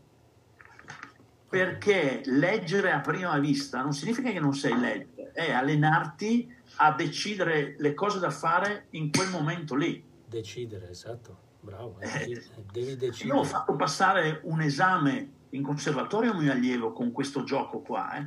Lui era bravissimo, ma quando andava, si sedeva sulla batteria a fare gli esercizi che doveva suonare per l'audizione al conservatorio, si impappinava. Allora le mie lezioni erano, entrava, adesso sali sulla batteria, apri la pagina e suona. Primo giorno un disastro. Riprova, l'abbiamo provato 30-40 volte, superato a pieni voti, perché l'ho allenato nella parte che non, non veniva allenata, perché lui si allenava sulla lettura o non lettura. Il pezzo in mezzo non si allenava, siediti e suona. Per cui abbiamo sviluppato quel senso di prontezza che gli mancava. Eh, ti ricordi al Musician Institute, non so se ve ne ho parlato, ogni giorno c'era mezz'ora di ASR, si chiamava, Applied Sight Reading. Cioè tu entravi alle 12.30 in una stanza, quello chiudeva le tapparelle che hanno loro, proiettava sul, sul muro con i lucidi degli esercizi, faceva partire il metronomo e da capo a piedi toglieva su un altro, cambiava velocità, toglieva su un altro, toglieva su un altro. Cioè non, non potevi rileggere, era tutto a prima vista. Ovviamente lettura ritmica non era sulla batteria perché al Musician Institute hanno dei tavoli di gomma, invece che avere i pad, che uno li frega, loro hanno dei tavoli che non puoi rubare, ovviamente, da quattro posti, per cui tu stai- ti sedevi con le tue bacchette, quello proiettava, faceva partire il metronomo, contava 4 e si andava, contava 5, contava 7, poi ci metteva i metronomi a tradimento, invece che a quarti ce li metteva a ottavi puntati, faceva di quei numeri che la metà bastava, però era mezz'ora di a prima vista, a prima vista, a prima vista, tutti i giorni, 5 giorni alla settimana. Secondo me, anche passivamente, abbiamo imparato tutti a leggere. Chi Eh, certo. frequentava quella classe lì, io ci andavo sempre perché avevo capito che poteva essere una grossa skill per me che poi sarei dovuto tornare ahimè in Italia, visto che in Italia non le, le- leggono in pochi tuttora. Se io imparo a fare sta roba, ho detto magari mi faccio la mia nicchietta, capito? Poi c'era sight reading invece in big band, ve l'ho raccontato quello della big band. La figata di questa scuola, così, una sciocchezzuola, il martedì c'era una big band di professionisti a disposizione dei batteristi. Esatto, ci ho Poi- suonato io con Dave Pozzi. Esatto, esatto, Dave Pozzi era il direttore, bravo, e Ralph Esatto. Raz era il, il batterista. esatto, Ralph Carrase, esatto. E nella, nella sessione finale, nell'ultima fase, nell'ultimo trimestre, nell'elenco dei brani c'era una tabella a terra sul palco, c'era, scritto, c'era una tabella con scritto orario, titolo, campo vuoto, mettevi la tua firma. Così tu dicevi, "Ah, io alle dieci e mezza, se è vuoto quel campo lì, quella riga lì, scrivo alle dieci e mezza c'è eh, The Ladies a Tramp, firmato Ruggero. Così loro sanno il martedì successivo alle 10.30 il primo pezzo chiama Ruggero, Sali, Ladies a Tramp. Nell'ultima fase c'erano i campi col titolo vuoto. Cioè tu mettevi 10 e mezza, vuoto, Ruggero. Salivi, stavi lì e, e Pozzi diceva un numero, manco un titolo, un numero. Diceva 55, Ralph apriva la cartella, n- n- 55, la metteva lì, ti dava 10 secondi per guardarla e Del Pozzi staccava, bisognava andare. e io ho fatto un paio di figure di merda non da ridere. Perché se suoni da solo è un conto, ma con una big band vera a prima vista le prime volte non è granché. Poi andando avanti ce l'ho fatta. Le prime due o tre ho fatto un po' schifo, diciamo, ammetto che ero un po'... eh, invece quelle prima, tu firmavi oggi per, per martedì prossimo, appena firmavi andavi su alla library della scuola e gli chiedevi cassetta e partitura. Per cui tu per una settimana studiavi, arrivavi lì che la sapevi a memoria, col cavolo che mi freghi. Invece la sfida era fare quella parte lì, sight reading. Esatto, ma per noi batteristi, provate a immaginare, io vi stacco un tempo e faccio... Oppure vi, tacco, vi stacco lo stesso tempo e vi dico one, two, a one, two, three, four. Il mindsetting di approcciare è completamente diverso. eh. Mhm. Perché in un 4 parto difficilmente non parto, cioè mi viene più da partire una roba del genere. Sì. Ma se è one, two, sarà una roba, un stato che tu pa, Sì. ah, Hai già messo la spalla così da jazz, Cioè è tutto un altro modo di pronunciare. Per cui non è una cosa da poco, voglio Sì, dire. sì, voglia. E quindi l'allenamento, come dicevi tu, Ruggero, eh, diventa interessante. E poi l'ultima parte sono gli stili. Gli stili è inteso eh, fondamentalmente è suddiviso in due parti. Suonare sui, una volta si diceva sui dischi, adesso sulle tracce, cioè suonare su qualcosa Mhm. oppure suonare le proprie cose. Cioè sviluppare le proprie idee. Poi qua ci metterei anche un po' di trascrizione, poi per esempio ci metterei che se suono con un brano posso decidere che il brano diventa la sequenza in cui suono quello che voglio, oppure suono imitando il batterista, oppure suono una parte del brano in cui c'è uno stacco complicato, in cui c'è un pedale interessante per la pronuncia. E qui possiamo aprire, insomma, questa è un po' la mia regola e sono abbastanza flessibile ovviamente. Eh, avrei una domanda per Giorgio su questa routine. Ciao Luigi. È una sezione dedicata alla coordinazione o è integrata nella parte relativa alla tecnica? La, la parte della coordinazione è relativa alla, te- alla tecnica, per esempio lo studio dei materiali.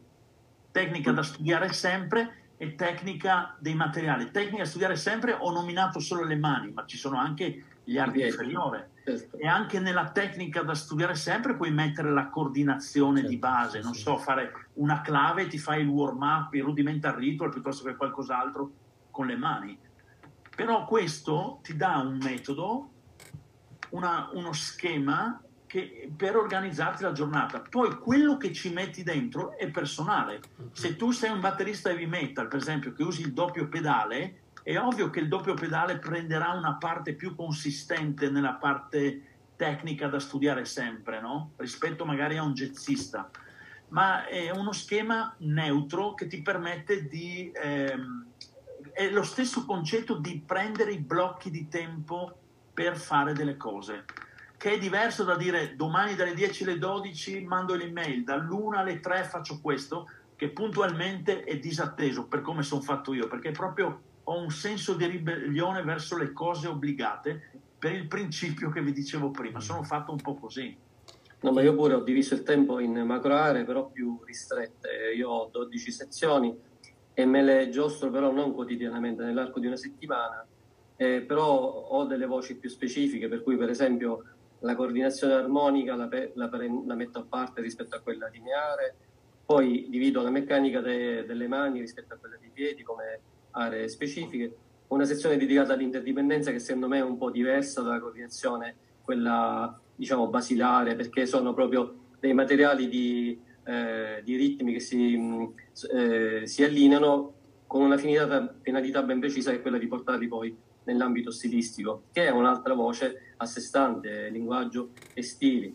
Poi c'è una, una sezione dedicata al groove in senso stretto, che io di solito realizzo utilizzando i loop di GarageBand. Metto un, un loop qualsiasi e ci suono a nastro per 10 minuti, un quarto d'ora, cercando di sviluppare un'idea di, di accompagnamento o di conduzione, come preferisce nominarla Ruggero, diciamo del ritmo. E poi c'è la parte della lettura, ovviamente la parte del play along. Sostanzialmente mi, mi gioco con queste aree e cerco di eh, studiarle in maniera omogenea nell'arco della settimana, cioè faccio in modo che almeno, come dicevi tu, due di queste tre sezioni vengono eh, sviluppate quotidianamente, se riesco. Quando non riesco a fare le altre, cerco di recuperarle. Ah, e effettivamente, sia pure in maniera più random, seguo un po' la tua logica, cioè ho, ho dei, dei block, eh, dice, blockbuster classici di, di, diciamo, di studio e cerco di ripeterli come routine. E poi una serie di argomenti random che vengono fuori a seconda delle esigenze o eh, del periodo o del repertorio da suonare, come si diceva prima. Quindi fondamentalmente condivido questo punto di vista, però lo, lo suddivido in maniera un po' più eh, analitica, diciamo. Sì, sì, sì, ma è personale. Io per esempio uso le lettere, posso usarle a macro aree, cioè tecnica, lettura, stili, A, B, C, quindi faccio oggi A, se non riesco a fare B e C lo faccio domani, domani parto da B e vado a C, può essere un modo, oppure metto le lettere nei sottoargomenti delle tre macro aree quindi tecnica da studiare sempre A, te- tecnica dei materiali B, cioè è personale, dipende anche... Esatto, eh... io ho sviluppato un altro sistema che invece è relativo alla, alla, alla modalità dell'esercizio, cioè diciamo alla fonte sonora, avendo diciamo tre possibilità strumentali a disposizione che sono mettiamo il pad, la batteria elettronica e la batteria normale, la quale a sua volta viene suddivisa in altre due piccole eh, microaree che è la batteria diciamo all around e quella jazz, perché anche lì ci sono delle distinzioni. E quindi cerco di distribuire questi materiali in maniera omogenea, cercando anche di, di rendere più funzionale questo discorso a secondo dello strumento che sto utilizzando. Per esempio, la batteria elettronica, anche se su, certi, su certe aree di musica elettronica può funzionare bene, non è normalmente deputata a sviluppare l'area del groove, per esempio, o quella mm-hmm. del fraseggio, perché è tutto molto meccanico. Quindi cerco di, destinare, cerco di di ottimizzare il tempo, perché ho ottenuto una batteria che non è proprio nel, nel luogo in cui abito, mentre l'elettronica in questo momento sì, quindi cerco di distribuire. Chiaramente lo studio sul pad per me è la priorità assoluta sotto certi aspetti, un po' perché seguo le dirette di Ruggero, un po' perché, meno male, insomma, la tecnica di impostazione di base è chiaro che uno se ne fa proprio di default. Poi il pad è lo strumento più comodo in assoluto, ce l'hai sotto mano, eh, stai al computer, ti distrai un attimo, ti concentri quella mezz'ora e fai lo studio. Sulla batteria il lavoro secondo me deve essere un pochino più più concentrato. Certo, l'importante è che sia efficace ai fini del risultato. Poi ognuno, ognuno ha il proprio metodo, eh, cioè lo sviluppa personalmente. Quello che ho dato io stasera possono essere delle linee guida da seguire magari per costruire il proprio modo, ma non esiste un metodo solo sicuramente, il mondo è bello perché è vario, ovvio. Ma la domanda delle mi domande... Mi sentire anche le altre routine, perché ognuno giustamente qua dà la sua sì. testimonianza. Certo. Però la, la, la, la, domanda, secondo me, principale, che potrebbe anche essere quella di chiusura, è io nell'arco di una giornata posso dedicare n ore allo studio. Oppure facciamo così, nell'arco di una settimana posso dedicare, sì. perché magari qualcuno tutti i giorni non riesce a stare lì. Può succedere, eh, perché se uno lavora, non, non tutti sono professionisti, per cui magari uno di giorno lavora e poi torna a casa la sera e ha due ore. Quindi tutto, tutto, questo ragionamento che noi abbiamo fatto, il sistema di Luigi, il tuo, in due ore, come cioè, tu lo organizzi, visto che comunque si sa, uno quando comincia il primo giorno di batteria c'è un esercizio, dopo tre anni non ti bastano manco dieci ore al giorno e lì diventa fondamentale. Come, come io ho due ore al giorno, quindi ho 10 ore alla settimana, perché a questo punto mi tocca organizzarmi per settimane, non più certo. per giorni. Cosa, cosa decido di fare dipende da una cosa sola. Vediamo se sapete qual è.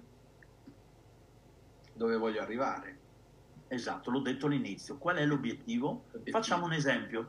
Se io domenica prossima devo andare in studio registrazione con un'orchestra sinfonica, a suonare il tamburo rullante, mm-hmm. questa settimana farò lettura in tutte le salse, prima vista, normale, ok? E farò un grande allenamento sui rudimenti. I piedi neanche li guardo, le spazzole, i concetti, Io... ok?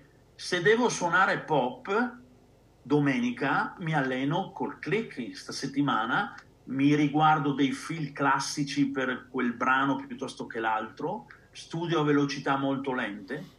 Se devo suonare in big band farò molta lettura a prima vista, farò molto allenamento Moller Technique per il fast e farò improvvisazione, 4 e 4, 8, 8, 12 e poi studierò le section figure, l'ensemble figure, ride and lead, cioè tutte le tecniche per leggere meglio possibile e interpretare. Quindi chiedetevi sempre cosa voglio raggiungere. Tra l'altro, Ruggero, volevo proprio dare il sistemino per collegarmi a tutto quello che avevo detto all'inizio prima di chiudere. no? Una, una cosa fondamentale, e cominciate domani mattina a farlo, non chiedetevi cosa devo fare oggi. Perché se vi chiedete cosa devo fare oggi, torni a dormire. Cioè io domani, se mi chiedono, torno a dormire. Devo pagare questo, devo chiamare quello, devo pulire la casa, rifare i letti, cioè io vivo da solo. Cioè mi, veramente torno a dormire col Valium, cioè faccio per dire. La domanda che dovete farvi invece è cosa voglio ottenere oggi? Guardate che vi fa un cambio pazzesco sta cosa qua, eh? cioè vi dà un cambio strategico nell'affrontare la giornata. Perché già se io dico cosa voglio ottenere oggi, appaiono subito i i sassi grossi. Voglio finire il libro che sto scrivendo, voglio rispondere alla persona con cui ho lavorato ieri, voglio definire il tipo della sala prove, i giorni che vado a provare, cioè cambia, cambia completamente. E poi volevo dirvi anche come organizzare, cioè come organizzare la gestione del mio tempo. Qui parliamo di pianificazione. Ruggero, ci sei che non ti vedo? Aspetta, eh. Non mi... Abbiamo perso Ruggero? No, Davvero? ci sei. Ah, no, No. ok. Ok. Non ti vedevo, scusa. Come, come organizziamo, eh, proprio dal sistema eh, del libro che citavi tu Paolo, detto fatto, io parto, se voi venite a casa mia, lo vedete bello lì in evidenza, trovate un raccoglitore, che può essere uno scatolone, un contenitore in plastica dove si mettono dentro, quando si fa il cambio vestiti che si trovano ai supermercati, quelli con le ruotine, belli grandi. Però va bene anche uno scatolone, ok? E cosa ci mettete dentro? Tutte le cose che vi arrivano e non potete gestire. Cioè arriva la raccomandata, ma sto uscendo, la metto lì dentro, la guardo stasera. Ma arriva il pacco così, oppure eh, Ruggero mi ha dato un libro, lo devo leggere, ma sono incasinato, lo metto lì dentro, perché il giorno che dico adesso leggo il libro che mi ha detto Ruggero, lo trovo lì. E la stessa cosa può essere un block notice. Cioè io chiamo Ruggero e dico, Ruggero, ascolta, domani alle 4, tienti libero che ti chiamo. Lui magari sta portando la figlia a scuola, poi deve passare in posta. cosa- Allora un ricoglitore e scrive, Giorgio mi chiama alle 16, poi appena ha tempo lo mette nell'agenda. Quindi prima cosa, raccoglitore. Quando avete, avete preso il raccoglitore, quindi la prima fase è raccogli, ok? La seconda è processa e pianifica. Tra raccogli e processa e pianifica c'è elabora, cioè mi arriva la cosa nuova. Comunque queste cose qua le trovate scritte in quel libro lì. eh. Mi arriva la cosa nuova, tipo trovo questa penna, mi, arriva una penna, la metto nel raccoglitore, la- ci metto due minuti a farla, lo faccio subito. Se invece, eh, scusate, eh, rifaccio, una volta messo nel raccoglitore, vado nel raccoglitore, prendo questa cosa, l'analizzo, se ci metto due minuti a farla, la faccio subito, se è più di due minuti la lascio lì e poi pianifico quando farla, ok? Quindi le cose brevi sgamatele subito, le cose lunghe le, le tenete lì nel raccoglitore, ok? Sì, ma se ne era parlato in qualche altra diretta, se non ricordo Sì. male, di questa procedura. Esatto, no? e l'aveva fatto vedere No, Paolo da quel no, libro lì, esatto. Solo delle attività generative e produttive, non Mm. del sistema.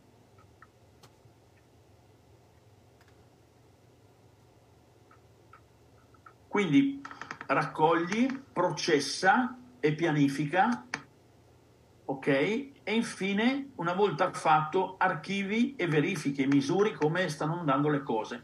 Io normalmente agisco così, la sera prima o la mattina stessa pianifico le cose della giornata con i blocchi, tipo stasera metto giù con voi, do- mi apro il mio planning settimanale, domani devo fare tre cose che mi avvicinano a quello che voglio, le metto la mattina, ok? E il pomeriggio metto le altre quattro, tre, dipende, ok? Però io ogni fine settimana faccio un recap, cosa ha funzionato, quello che non ha funzionato cosa posso fare meglio, cosa non posso fare meglio. guardate che le domande che vi fate con voi stessi, con il vostro, cioè le domande guidano il cervello. È un, un auto- un lavoro di autoanalisi che vi migliora, eh. perché altrimenti le cose le lasciate correre e la vita ci offre continuamente delle lezioni da imparare. Se non le analizziamo non miglioriamo. Infatti, per cui chiudere la serata, eh, Einst- mi pare che era Einstein diceva non possiamo migliorare ciò che non possiamo misurare. Cioè, tornando all'esempio del locale, Gabriele, tu non puoi sapere quanto, quanto, quanto ampliarlo se non sai il numero di persone che tiene adesso, capito? Certo, Quindi certo. lui, il mio locale tiene 60 persone. Ok, voglio portarlo a 80. Boh, quanti tavolini mi servono? Ok, dove li metto? Allargo quella stanza? Cioè, la misurazione è fondamentale nelle cose. Certo, certo, certo. E ve lo dice uno che, cioè, sono far west io nella vita, voglio dire, sono estroso e particolare nel mio modo di essere, però con questo che vi ho appena dato stasera ho migliorato molti lati in cui ero più scarso. Posso esprimere una- un'ultima, se c'è proprio qualche minuto, una domanda sì, no. sia per, per Giorgio che per Ruggero. Eh, diciamo, io parlo un po' diciamo, della mia esperienza e probabilmente dico una banalità, eh, nel senso che spesso poi il lavoro e la situazione lavorativa ci coglie in fallo, magari noi ci prepariamo su 250 cose, il treno che passa riguarda proprio un altro, un altro fattore che magari o avevamo preso sotto gamba oppure non avevamo curato o calcolato. C'è, diciamo, un, un vostro, una vostra routine di immedesimazione per rendere il tempo che passate a studiare molto sotto pressione, quindi magari simulare o medesimare nella vostra mente una situazione molto più stressoria e stressante di quella che è la comfort zone della vostra eh, camera, insomma. Sì, eh, rispondo io intanto Ruggero, poi rispondi anche tu? Sì, ok. vai. Ok, E partiamo da un punto, Gabriele. Perché pianifichiamo? Pianificare non è utile tanto per fare quello che decidi di fare, ma per correggere qualcosa quando arriva l'imprevisto.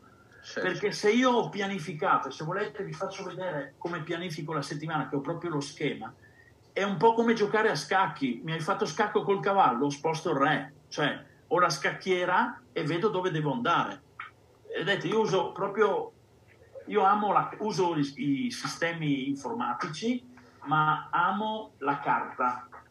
Per cui questo è lo schema che uso io, per esempio, per la settimana. È uno schema che mi sono elaborato nel corso del tempo, perché con un colpo d'occhio vedo tutta la vita della, della settimana. Ecco, per quanto riguarda il discorso dello stress, è sempre difficile immedesimare lo stress che vivrai nel momento dello stress. Facciamo un esempio, i calciatori, quando fanno il ritiro, io mi ricordo, io arrivo da una famiglia di sportivi, io non sono sportivo, ma sono fratello di due calciatori, io mi ricordo che d'estate loro facevano gli allenamenti, giocavano in Serie D, nelle salite più pazzesche degli ski lift, per poi correre sul campo. Quindi puoi simulare degli stress, però non sarà mai come vivere la realtà. Eh, l'ho raccontato una volta in una puntata, io quando ero piccolo che suonavo, io ho cominciato a suonare presto in serata e avevo paura dei grandi, avevo 12 anni e cosa mi succedeva? Che dall'emozione mi partiva il piede sinistro così, qualsiasi cosa suonassi faceva sta roba qua. Per cui avevo questa indipendenza, dovevo togliere il piede dal charleston e appoggiarlo per terra. Tenete conto poi che io avevo imparato sui dischi, non sapevo niente. Ma era, era, come, era difficile simulare quella cosa lì perché mi accadeva lì. Però quando ho, ho imparato a trovare la mia migliore condizione, ha smesso di accadere. Perché succedeva anche a 40 anni, eh, voglio dire, se mi emozionavo, ogni tanto partiva e dovevo toglierlo dal charleston. Non so se ti ho risposto, Gabriele. Certo, certo, come no, come no. Io fra l'altro hai, hai beccato proprio l'elemento chiave. Mi era venuto questo insomma pallino perché stavo ascoltando proprio un'intervista di uno sportivo che è un campionissimo del sollevamento pesi e diceva che lui non riusciva ad arrivare a un certo limite perché noi usiamo solo una certa parte di fibre muscolari perché il resto praticamente lo possiamo usare solo nei momenti di vita o morte, di pericolo. E successe che lui, capendo questa cosa, si circondò di uno staff per andare praticamente in una sorta di immedesimazione della mamma che deve salvare il bambino alzando la macchina nel momento clou e in una sorta di ipnosi che gli partiva nel momento in cui veniva allacciato appunto il cinturino eh, antiernia, lui si è immedesimato ed è riuscito a fare questa cosa qui che pr- prima non riusciva a fare.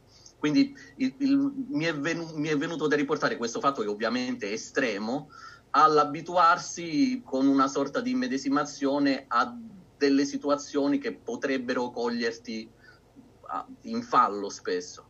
Certo, e siccome il, la cosa che puoi usare è il potere dell'immaginazione, perché il cervello non riconosce il vero dal falso.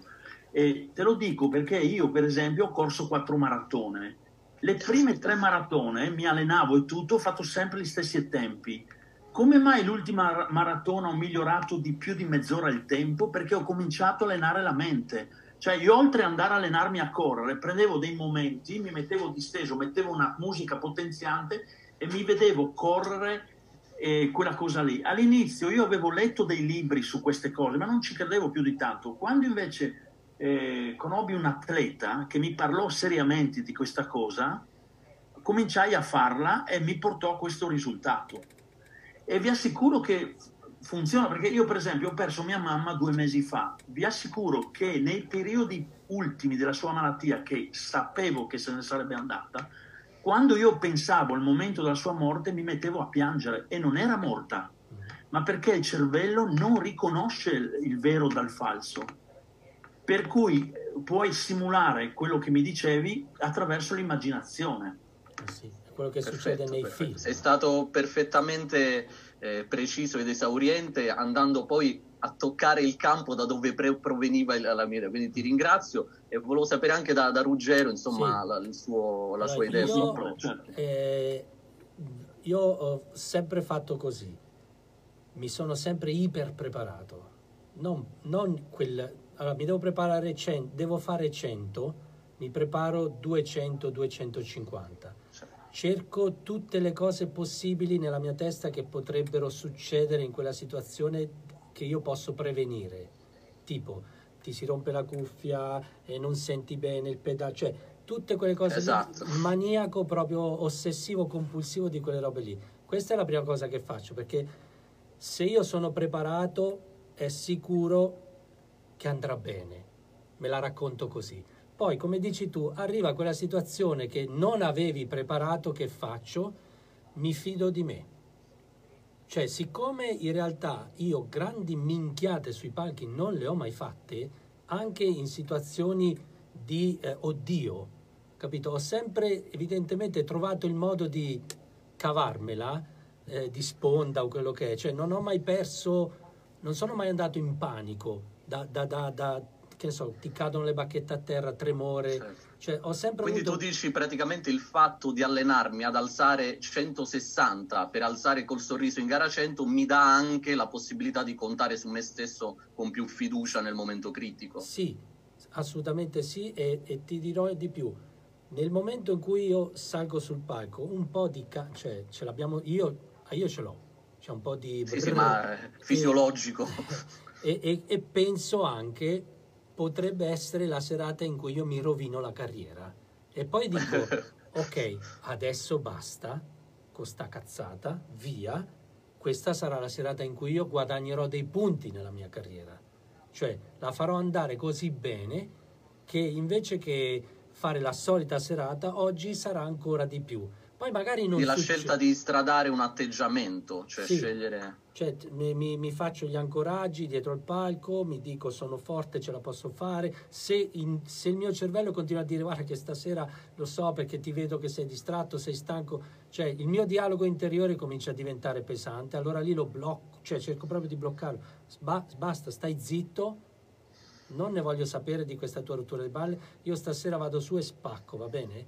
Non mi rompere, è come se avessi uno dietro che continua a dire che stasera anda storta. Eh. No, io gli do una gomitata in faccia praticamente, pam, stai zitto e, e mi fido del fatto che comunque, siccome non è mai successo niente in nessuna situazione, cioè io ragazzi ho suonato con Teocoli dove lui al Sistina a Roma, la prima sera non aveva preparato lo spettacolo.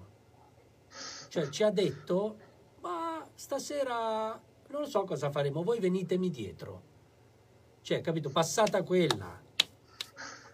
Eh, puoi fare cosa, tutto, puoi fare tutto dopo questo. Lo stesso quella sera a San Giovanni, in piazza San Giovanni con Vecchioni, senza prove, 40 minuti di fronte a 25.000 persone. Senti, passata quella, che, altro, che cosa mi può succedere? Giusto se crolla a terra la batteria mentre sto suonando, ma un modo per andare avanti lo trovo, capito? Quella volta mi ha volato via il battente dal pedale, ho continuato col doppio pedale a sinistra. Cioè, alla fine della fiera me la sono sempre cavata, per cui mi fido di me e di questa mia capacità di trovare la soluzione nel momento in cui succede il patatrack.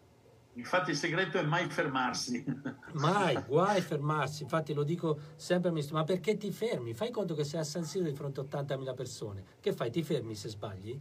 No, vai avanti, sorridi e la porti a casa, perché la, la risorsa per portarla a casa io ce l'ho. Vabbè, io mi convinco di questo, io ce l'ho. Qualsiasi cosa mi succede, il modo di portarla a casa ce l'ho si spegne il, il computer, eh, la sequenza, salta il click, eh, perché poi con l'esperienza te ne succede di ogni, alla fine le metti tutte in fila, dici sono sopravvissuto a tutte queste, sì, e allora che altro mi può succedere? Giusto un fulmine, cacchio, se mi fulmina...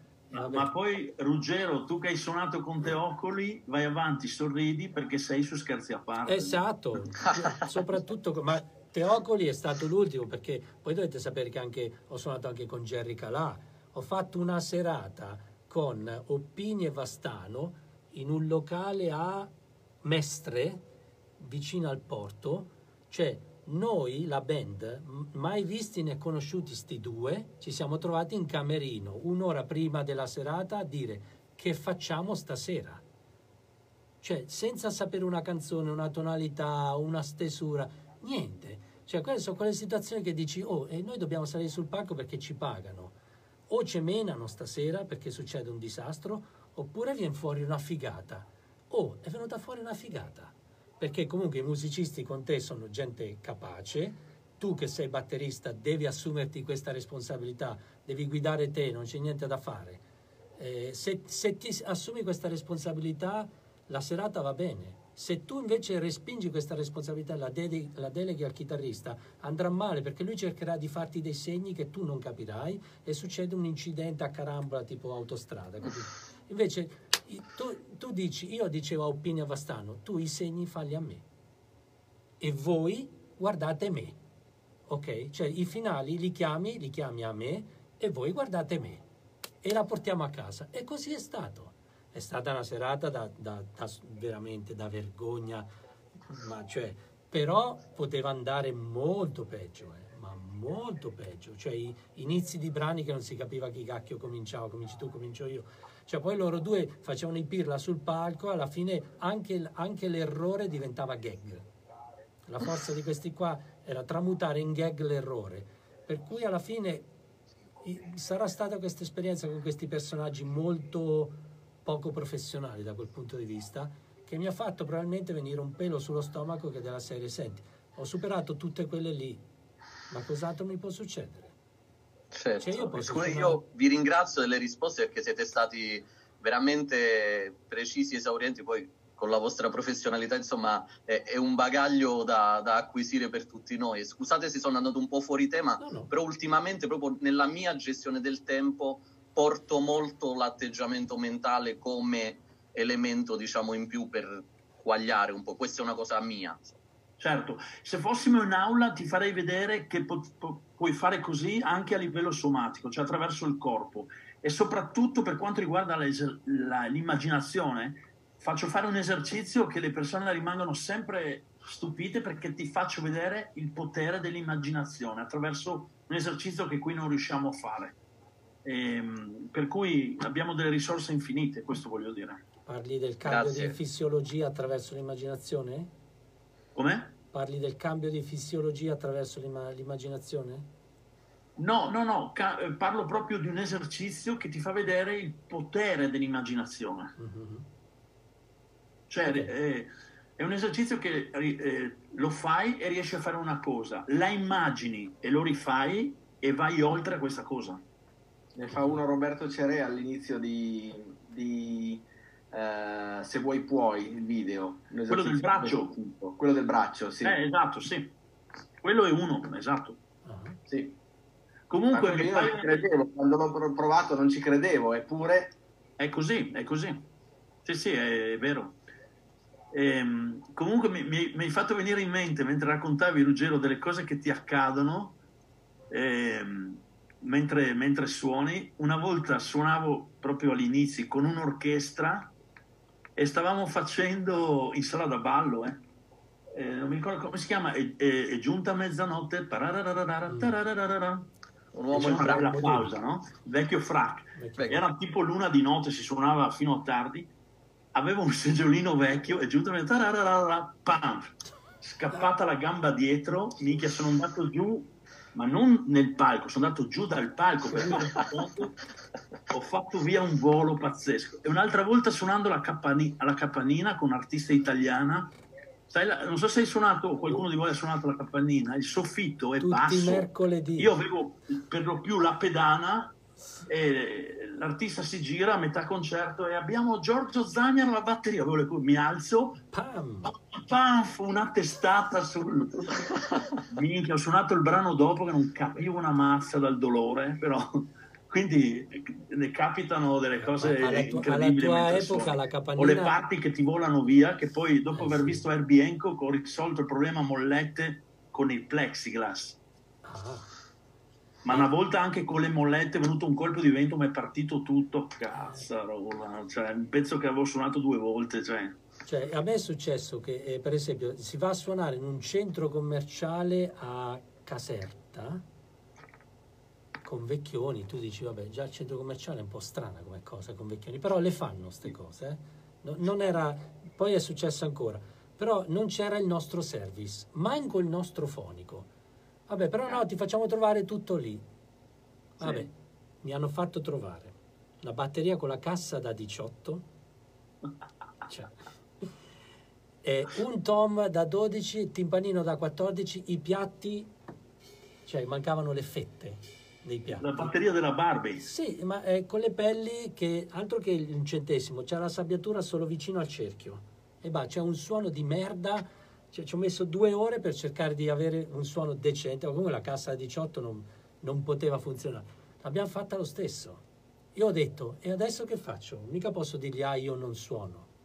Trovo il modo di far assomigliare sto strumento a quello che serve stasera, con quello che ho. Per cui è uno straccettino di là. E io porto sempre, attenzione, io però con me porto sempre dei giochettini, capito? Perché lo so che vado incontro a delle persone che, ah, ti fa trovare tutto io, e poi trovi disastri allucinanti. Per cui sordine ne porto almeno tre o quattro. Porto eh, gli, gli stop e qualcosa per stoppare la cassa. Io ho quello di Gary Ceffi, il tampone per la cassa che si Ah, sì, attacca. sì, sì. Perché trovo la cassa senza niente dentro, con le pelli chiuse, ah, oh, e boom! Capito? Voglio ad allentare. Metto, cioè, io nel mio zaino, comunque, sapendo ormai, sarà l'esperienza, mi, tro- mi porto tutta sta roba qua appresso e alla fine, vedi, risolvo. Perché lo so che posso farlo, basta poco. Questa fa parte della sezione preparazione a 200-300 piuttosto che 100. Questi- Certo, tutto certo. questo fa parte di, che ne so, un Charlie, io me lo porto perché nello zaino c'entra, perché il Charlie è importante.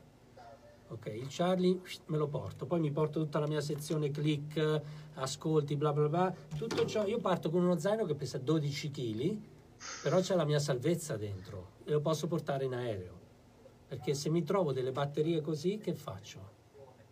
Non posso mica dire no, vado via, non suono. Io devo suonare e devo far sembrare tutto come se fosse invece con la batteria normale, quella giusta. Per cui con piccoli accorgimenti, questa è comunque è frutto di esperienza. Cioè, quando mi sono trovato nella cacca prima, allora prendevo appunti. Allora, Esatto. portati sempre appresso due o tre sordine, non ce l'hai, me le compro. Portati appresso in un gel.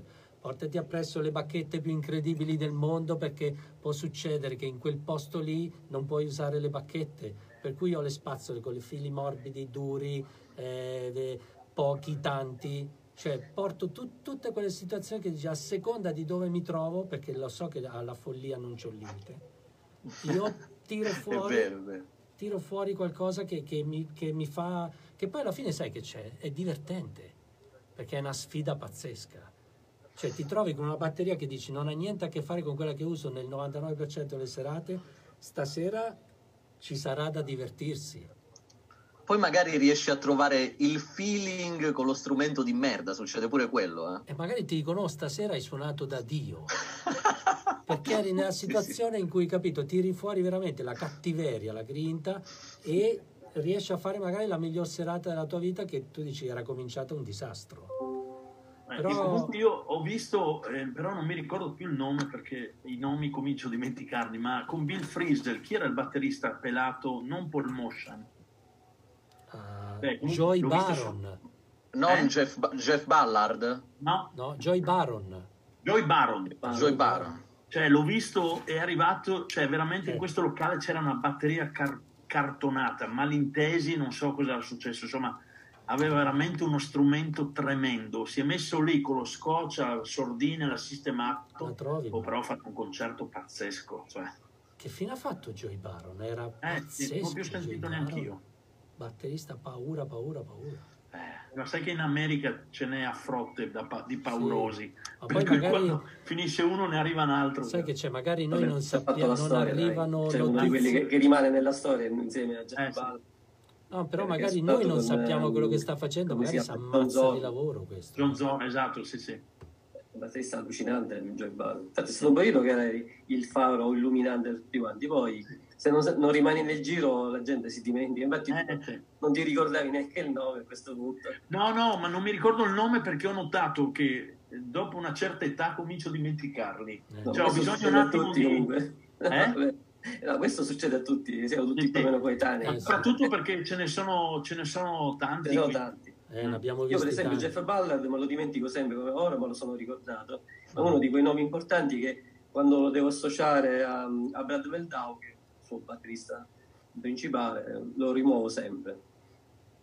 Eh sì, ma anche Jeff Ballard, io l'ho conosciuto personalmente, è venuto a suonare a Brescia con Diane Shure, lui suonava con ehm, eh, Giorgio On My Mind, come si chiama il pianista cieco, vedi i nomi a proposito di Ray nomi. Charles. Ray Charles. Ray Charles. Ray. Charles, certo. Eh, E poi per- a proposito di ho. giri, di cose, poi è andato a suonare con Chick Corea, da lì è partito, Sì, ha cominciato a suonare con tutti Jeff Sì, Ballard. sì, sì. Mhm. Me lo ricordo perché venne anche a Catania a suonare e, e all'inizio non lo conosceva nessuno, infatti era un emerito sconosciuto, poi è diventato un batterista di punk. Ecco, lui a proposito di routine era uno che faceva stick control in 50 modi. Abbiamo passato la notte a parlare delle otto colonne, delle, quattro- sì, delle otto colonne, delle tre pagine, come farle, girarle. Va bene amici, Ok, le 11 vedi alla fine? Altro che un'ora. Ah, sono incontri da un'ora. Sì, sì. eh, sì, esatto, abbiamo sforato alla grande stasera, però l'argomento richiedeva del Sì. tempo. Eh? Appunto. Appunto. Eh, direi proprio di sì. Cioè, abbiamo, abbiamo, come si dice, abbiamo dato tempo al tempo. Era il titolo della serata. Dai tempo E poi abbiamo tempo. parlato di batteria che ogni tanto non guasta, giusto? Eh sì, oh, eh, comunque tutti i musicisti devono avere il timing, secondo me, di un batterista. E quelli grandi, secondo me, ce l'hanno. Cioè, se tu senti il timing di Breaker, di Metini, di Lyle Mace, di, di questi personaggi qua, hanno un timing che, cioè, come si dice a Roma, levati proprio. A me è capitato per esempio spesso di prendere più esempio dal timing di non batteristi che di batteristi. Molto spesso mi è, mi è capitato questo. Ecco, infatti una cosa che tu hai detto all'inizio, che tu dici che, eh, Giorgio, no- non ti ho interrotto all'inizio, però adesso mi sono ricordato. Hai detto, poi dopo a un certo punto ascolto musica, sento la batteria e mi distraggo. Io invece ho passato una buona fetta degli ultimi anni della mia vita ad ascoltare musica senza batteria, Eh, Certo. senza batteria. e si scoprono dei mondi pazzeschi, piano so- concerti in piano solo che non senti, che ne so, Jarrett che ha un timing devastante. Ma poi chi è più batterista e più co- percussionista di Michel Camilo? Ecco, Eh, esatto. bravo, esatto. Que- uno- quelle perso- ma anche la musica classica, il timing che hanno che ha, che ha l'orchestra, Sì. eh, eh, il respiro, le frasi, cioè vai fu- io vado fuori di testa con quella roba lì. Sì. Preferisco Comunque io, ascoltare quello dopo periodi di prove intense, concerti cose con i tour, quelle cose, io venivo a casa e ascoltavo solo archi. Ma sai, com- non comunque guarda che a parte, cosa ritmica. o- Cioè, a proprio... parte gli scherzi, cioè, c'è una questione anche di... Cioè noi ogni volta che c'è pum, pem, cioè Eh, queste sì. botte, il cervello ne risente, sai? Non è che, non è che eh, gode come un matto, eh? Per cui non avere questi attacchi continui, puppa, psh, psh, quella roba lì, e avere invece musica morbida, rilassa un casino. Io non credo che ci sia musica da meditazione con la batteria a palla, ho dei dubbi. Secondo me è tutta roba tappeti, no? morbida, al massimo c'è l'acqua che scorre, ma non c'è un groove. Ne- nella musica tipo New Age un po' di batteria, sai, quei colori, c'erano. Eh, ambient, quelle Sì, cose lì. Ambiente, esatto, qualcosa di batteria, di, di effetti di piatti. Ma Cioè, Però magari beh, più però- percussioni come l'ang, il disco armonico, no? Queste cose Sì, un po' più colori, sì, sì, ma non c'è evocative. groove. Cioè, groove no. Cerchio pelle direi proprio di no. 110 dB Esatto. misurato. Va bene, buonanotte ragazzi. Ci... Ciao. Cosa c'è? Ah, domani sera c'è Tony. Seconda puntata con Tony. Parliamo di Terza puntata. Eh, con Tony. eh, domani Terza, sera non è la eh, terza? eh, No, è la seconda. Alan Dawson domani sera c'è. Alan Dawson e Bruce Becker, secondo me. Me l'ha detto, però non- già non me lo ricordo più. Ah, la parte di Bruce Becker, sì. Quindi sì, le sì. tecniche di Gruber. Mm, credo di sì. No, la seconda, la seconda, Luigi. No, è la terza, perché la prima l'ha fatta che c'era Tullio De Piscopo. Eh, non è, la- è sempre quella. eh. No? Ah, no, hai ragione, la prima ragione. non terza. abbiamo... E nella prima c'era anche Giorgio, nella seconda Sì, Giorgio sì, sì, la prima non c'aveva la batteria, è vero. La seconda c'aveva la batteria, questa è la terza, bravo. Quindi diciamo che la prima era introduttiva, in effetti il corso vero e proprio è cominciato la settimana scorsa, mettiamola così. bravo. Magari domani sera, se mi libero prima, faccio un salto anch'io. Dai, grande.